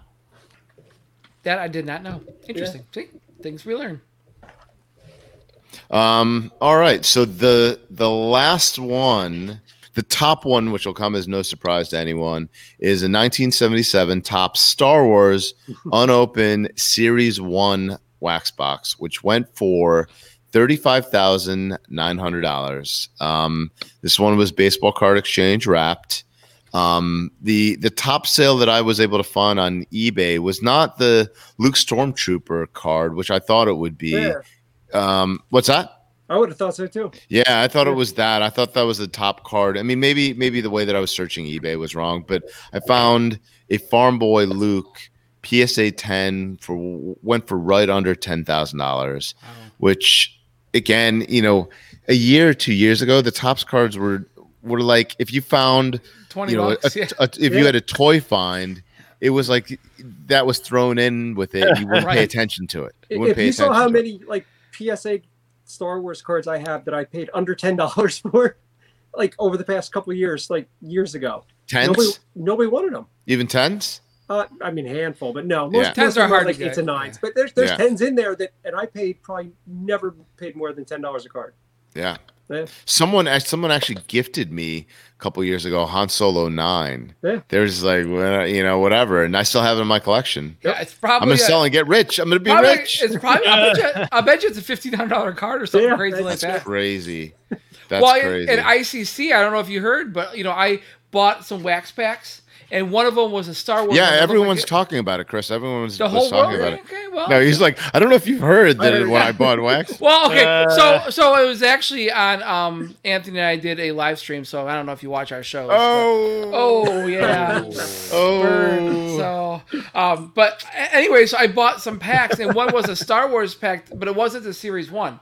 Um, but it was open. And I was like, okay, it was ten bucks, whatever. So I was like, well, it's a Series One. I'm gonna, uh, you know, it was already, or it wasn't a Series One, but it was already open. I'm like, well, we may as well see what I got. As soon as I opened it up, it was a stack of Series One cards that were wrapped in the wrong wrap. oh, I did. I did hear this story. I yeah. did hear this Second story. one in was a I Luke. did hear the story. So the, the Yeah. Luke Stormtrooper. Yeah. I'm like, Unreal. ah! yeah. So yeah, that's my. That's uh, crazy. That's Rookie card. crazy. Yeah. Yeah. Oh, I hate that. I hate that. but you know what? So I I said I was at I was at a baseball card show today, and uh, there was a guy that had a pack Hmm. of the Series One, and he wanted eight hundred bucks for it. Bonkers. 800 bucks. Yeah, that's what that was the sticker price on it. God. I thought of you when I saw it because uh, yeah, Hmm. I know that's not what you uh, what what what they were going for. No, actually, I think I. You know what? I, Chris Riley actually gave me a Series One pack maybe a year or two ago when I was trying to get you know the Series Yeah. One through Five to have CAS do a case for it. He gave me a pack. yeah, you need a Gave you, it to you owe him a beer because uh, Yeah, you know. yeah. And, and, and not like a cheap, you know, not like a Paps. You got to go like Sam a Adams. beer. but again, a a year or two or ago was nothing. Yeah. Right. Yep. Year two was nothing. Yep. yeah. Here's a Series One pack. You want three? and they're You selling. know? They're selling. Yeah. I mean, Hake's had some. I mean, um, you know, you see, I've seen them all over the place. I honestly, I love it. I love everything about it. I love everything about it. I think it's great. So the, you know, this this one in particular went for thirty five thousand dollars. There was other baseball card exchange wrapped sales that ranged in the eighteen thousand to thirty thousand dollar range. There was also two raw sales in the in the seventeen thousand dollar range. So you see really the value of authentication and, and hopefully casing from CAS. The raw sales were seventeen thousand, and this one went Wow. the, More the than wrap ones went from anywhere from eighteen thousand, but most were in the thirty to thirty-five thousand dollar range. Yeah. Um, and even there was there was one that just had eighteen packs with the box that sold for fifty three hundred bucks. Yeah. Crazy. So, um, really just awesome stuff. That that concludes the Wax and Packs Marks Market Watch Investors Corner, Chris's Corner, brought to you by Chris Whitlock. I, I definitely, I definitely enjoy that more than the other uh, countdown. I'm just saying, just putting it out there right now. Wow. If I, if I had to choose one over the Yeah. other, I would Yeah. have to go with the uh, the the card uh, countdown. Yeah. Just saying, Chris. Okay, well, just you just my know, opinion. I think Yeah. I invented both of them. It's all right. It was no, it's like Mm. I am so conceited. I, I really, I, I, All right. So at the end of every episode, we like to do uh, our two cents. yes. And so, so here's the thing. So this is, we'll say, our fourth podcast, but like really the third that you know, like where we are um, kind of make it was Where a I was carrying the team? Where I was yeah, carrying the team, Yeah, well, no, you, no, you weren't there for the first one, but that's Yeah. all right. Um, so, anyways, so the very, very first one, Anthony um, talked about a game, a family game that you could play with family, and then um, Ross talked about you know family and just you know living in the moment, and and you know it was a you know he's, he had a Be he had a excellent year. to each other. Be yeah, excellent exactly. To each other. So, um, and what I'm decided to do is I'm going to talk about a road trip comedy because I'm just like in the gutter. When it's so, all you guys have all these wonderful family things, and I'm just going to go ahead and take it in um, a whole different direction. So, um, I want to talk about the movie Fanboys. Um, this movie, okay, I, I watched this the other day, and I still love it. I'll say, um, mm, little culturally inappropriate. Um, so uh, you know, it's one of those that uh, eh, I, I like it, but it maybe didn't age as, as well as I like. But really, really funny. So this movie came out in 2009. In 2009 is significant because it is 10 years after the release of Episode One, Phantom Menace. Yeah. So this road trip movie is um, four guys who decide that they want to um, break into uh, Skywalker Ranch and watch Phantom Menace before it comes out. So that that's the the, the premise here. Now, um, the stars in it are people that like were probably a little bit more known back in the day and um, didn't really you don't hear much now. So Dan Fogler, um, Jay Baruchel, um, Sam Huntington, um, Chris Marquette, and the, the, the one name you're gonna know it was early in her career was an absolutely adorable uh, Kristen Bell was in it, right? So those were the main stars. But then there were cameos, right? So the cameos in this are Seth Rogen, who has a friggin' hilarious um, scene. Um, Danny Trejo, Billy Dee Williams, William Shatner as himself, um, Carrie Fisher, Ray Park, Jay and Silent Bob. So you know, Oh not a- man, that's a great yeah. lineup. Yeah, it's great. yeah, so it's not these all be just have these like little you know kind of pop-ins sort of thing. At one point in time, it, so uh, it's it's not a spoiler because this has been out for quite some time, but um, this one one of the kids is one of the guys is sick, and that's why they're they're trying to, to do this. And uh, he ends up in the hospital. Carrie Fisher is a doctor, and uh, and you know he's like, I just I gotta escape. We gotta do this. And she goes, well, you know, here's some pills. And he goes and he kisses her, and she goes, he goes, I love you. She's like, I know. So, so there's a lot of that that kind of um, humor in there. Also, and and and the some of the best parts of this, there are not one but two fights between um, Star Wars and Star Trek people, and that uh, that dichotomy is explored, and I absolutely love it. Um, at one point in time, um, yeah, there's a, a big uh, showdown, and uh, you know, so it's. it's one person makes fun. Uh, one of the Star Trek people makes fun of um, Han Solo, and they get a little bit triggered. We'll call it. Um, So so so where can you watch it? Is it like I don't have it on DVD? It can is it on Netflix? yeah, Like, so I, actually. I don't know if it's free to like. So I have um, I I pay um. I, get, I do YouTube Premium, and it was free on YouTube Premium. Oh, Or so I don't, but I don't know if it's free to everybody or if you have to pay premium. so you know, or but so I watched it for free on that, but I, I but I don't know if it's free because I have premium or if it is a, a video you can watch on there. But it is on there. You can also um probably get it on eBay for a couple bucks. But it is so full of this just very typical Star Wars, you know, lowbrow humor. Um, so if you're a Star Wars fan, you'll relate to it. Do you like Star. Wars, Chris? Yeah, you like coming back to Star? Wars. Yeah. So it's the wall behind me. I mean, Star Wars shirt. I'm a little bit. I'm nerded out here, right? So, um, but so it, it's funny in that sense. Um, but like you know, so and it's not and being a, a sort of like a road trip movie and a teenage road trip mu- movie. Definitely not something you want to watch with the kids. Um, there's a little bit of and it just plays off a little bit differently. 2009. There's a little bit of um one of the opening scenes like some just flat out sexual harassment that like nowadays you would never see in a movie. Um, and uh, some it, and typical for like 2009. There was some um we'll Yeah, say but sexual harassment was very typical in 2009. Yeah. Absolutely. right. Yeah, that's why they were trying to trying to change Very it now, right? popular then. you Very know, popular. and and and uh, and gay as a punchline, which maybe isn't such so appropriate nowadays. So Yeah, be aware of, not. of that sort of thing. Um, so I, it's funny watching it now, right? And you go back, and, and I, I still like the movie, but I, you sit there and you watch it, you're like, huh. Okay, well, that's not you know different times, you know. So, uh, but so in that sort of sense, maybe it's also a period piece, but uh, but f- funny and uh, so the upshot is we should all go watch Fanboys. I, I, I, it's you still should watch it. Just understand that you know if you say well Chris made this recommendation maybe he you know associates it I don't necessarily but because I was watching I'm like huh okay that would not be done in uh, 2021 so be aware So know. you, you're saying you're not promoting sexual harassment or homophobia at all, Not at right? all. That's No. not your No. On that's the not your bag. Yeah, there. just I just All want right. to we Yeah. clarify yeah it yeah so for all the Chris Whitlock fans out there. yeah it's like whoa Chris is really terrible I'm not Don't- that terrible Don't Yeah. cancel Chris. Don't Yeah. do it. Don't cancel Chris. Well, yeah, if, if I was canceled, like like two people would know about it. One of them's me, and the other one's probably also me. But you know, I would probably just never know. But um, but you know, we need it's, cancel it's- Chris shirts now. Yeah, there you go. Like the Chris Busters, right? It would be like great. Um, but so that's that's mine. So you know, some some people come in with like highbrow my two cents, and my two cents is uh, not. It's a good it's a good suggestion. It's fun if you want to watch just Yeah. like a movie. I'm, that's gonna- I'm gonna- gonna watch. I'm gonna watch it now. I mean, I've Yeah, never seen it, so I'm gonna watch it it. now. I'm So- more interested in 2009's view on sexual harassment. I'm Yeah, that's want what that's what I bad wrote. this is. I don't remember that scene Right. So Yeah. you so you won't. So it's one I of those. watched it in 2009. right yeah and now when you're watching you're like huh okay weird. Let's just say there were some jedi mind tricks in trying to like you know work it into uh you know coercing somebody to do something that they otherwise weren't interested in doing. So yes. But that should end our podcast and i would like to thank you for listening. Um, josh thank you for uh, being on the show and for enduring um, a quite a long enduring session. like four hours Yes. of listening to Chris Um, talk. Oh my god! And re- really quick, Josh, you want to shout out really quick one more time where your uh, people can find you? Uh, you can just find us on Facebook, uh, the Power and the Honor Foundation, and you could find me through there. You can just message me. Okay, cool.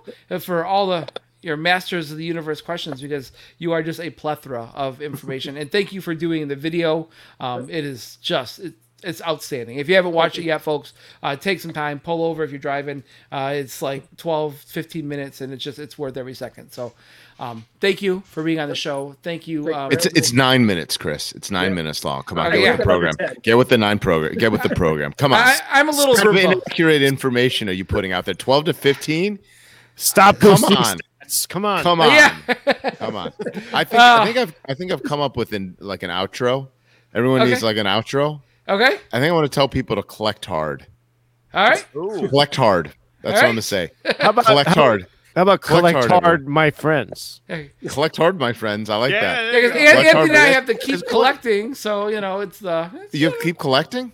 I so like- I, I, I, I say I go collect until hard, next my friends. Th- th- This is how we do. I'll go keep collecting. My friends. Keep collecting, See? my friends. Yeah. Hold on, that's that's what you're saying. Did I miss that? That's that's your Yeah, it's, shtick? we, we've done it a lot. So you don't watch our stuff. I understand. I know. I do like collect hard. Collect My hard friends. because you, you Collect hard, my friends. It's, it's, It's true. I'm too busy. I'm too busy putting stuff in cases, which I don't do. I don't do that either. I don't do that either. Well, no, I watch until- the videos. I the streams. Well, I don't. Yeah, I don't watch. I'm sorry. Until next time, whatever, my friends. Collect hard, my friends. Bye. Thank you. Bye.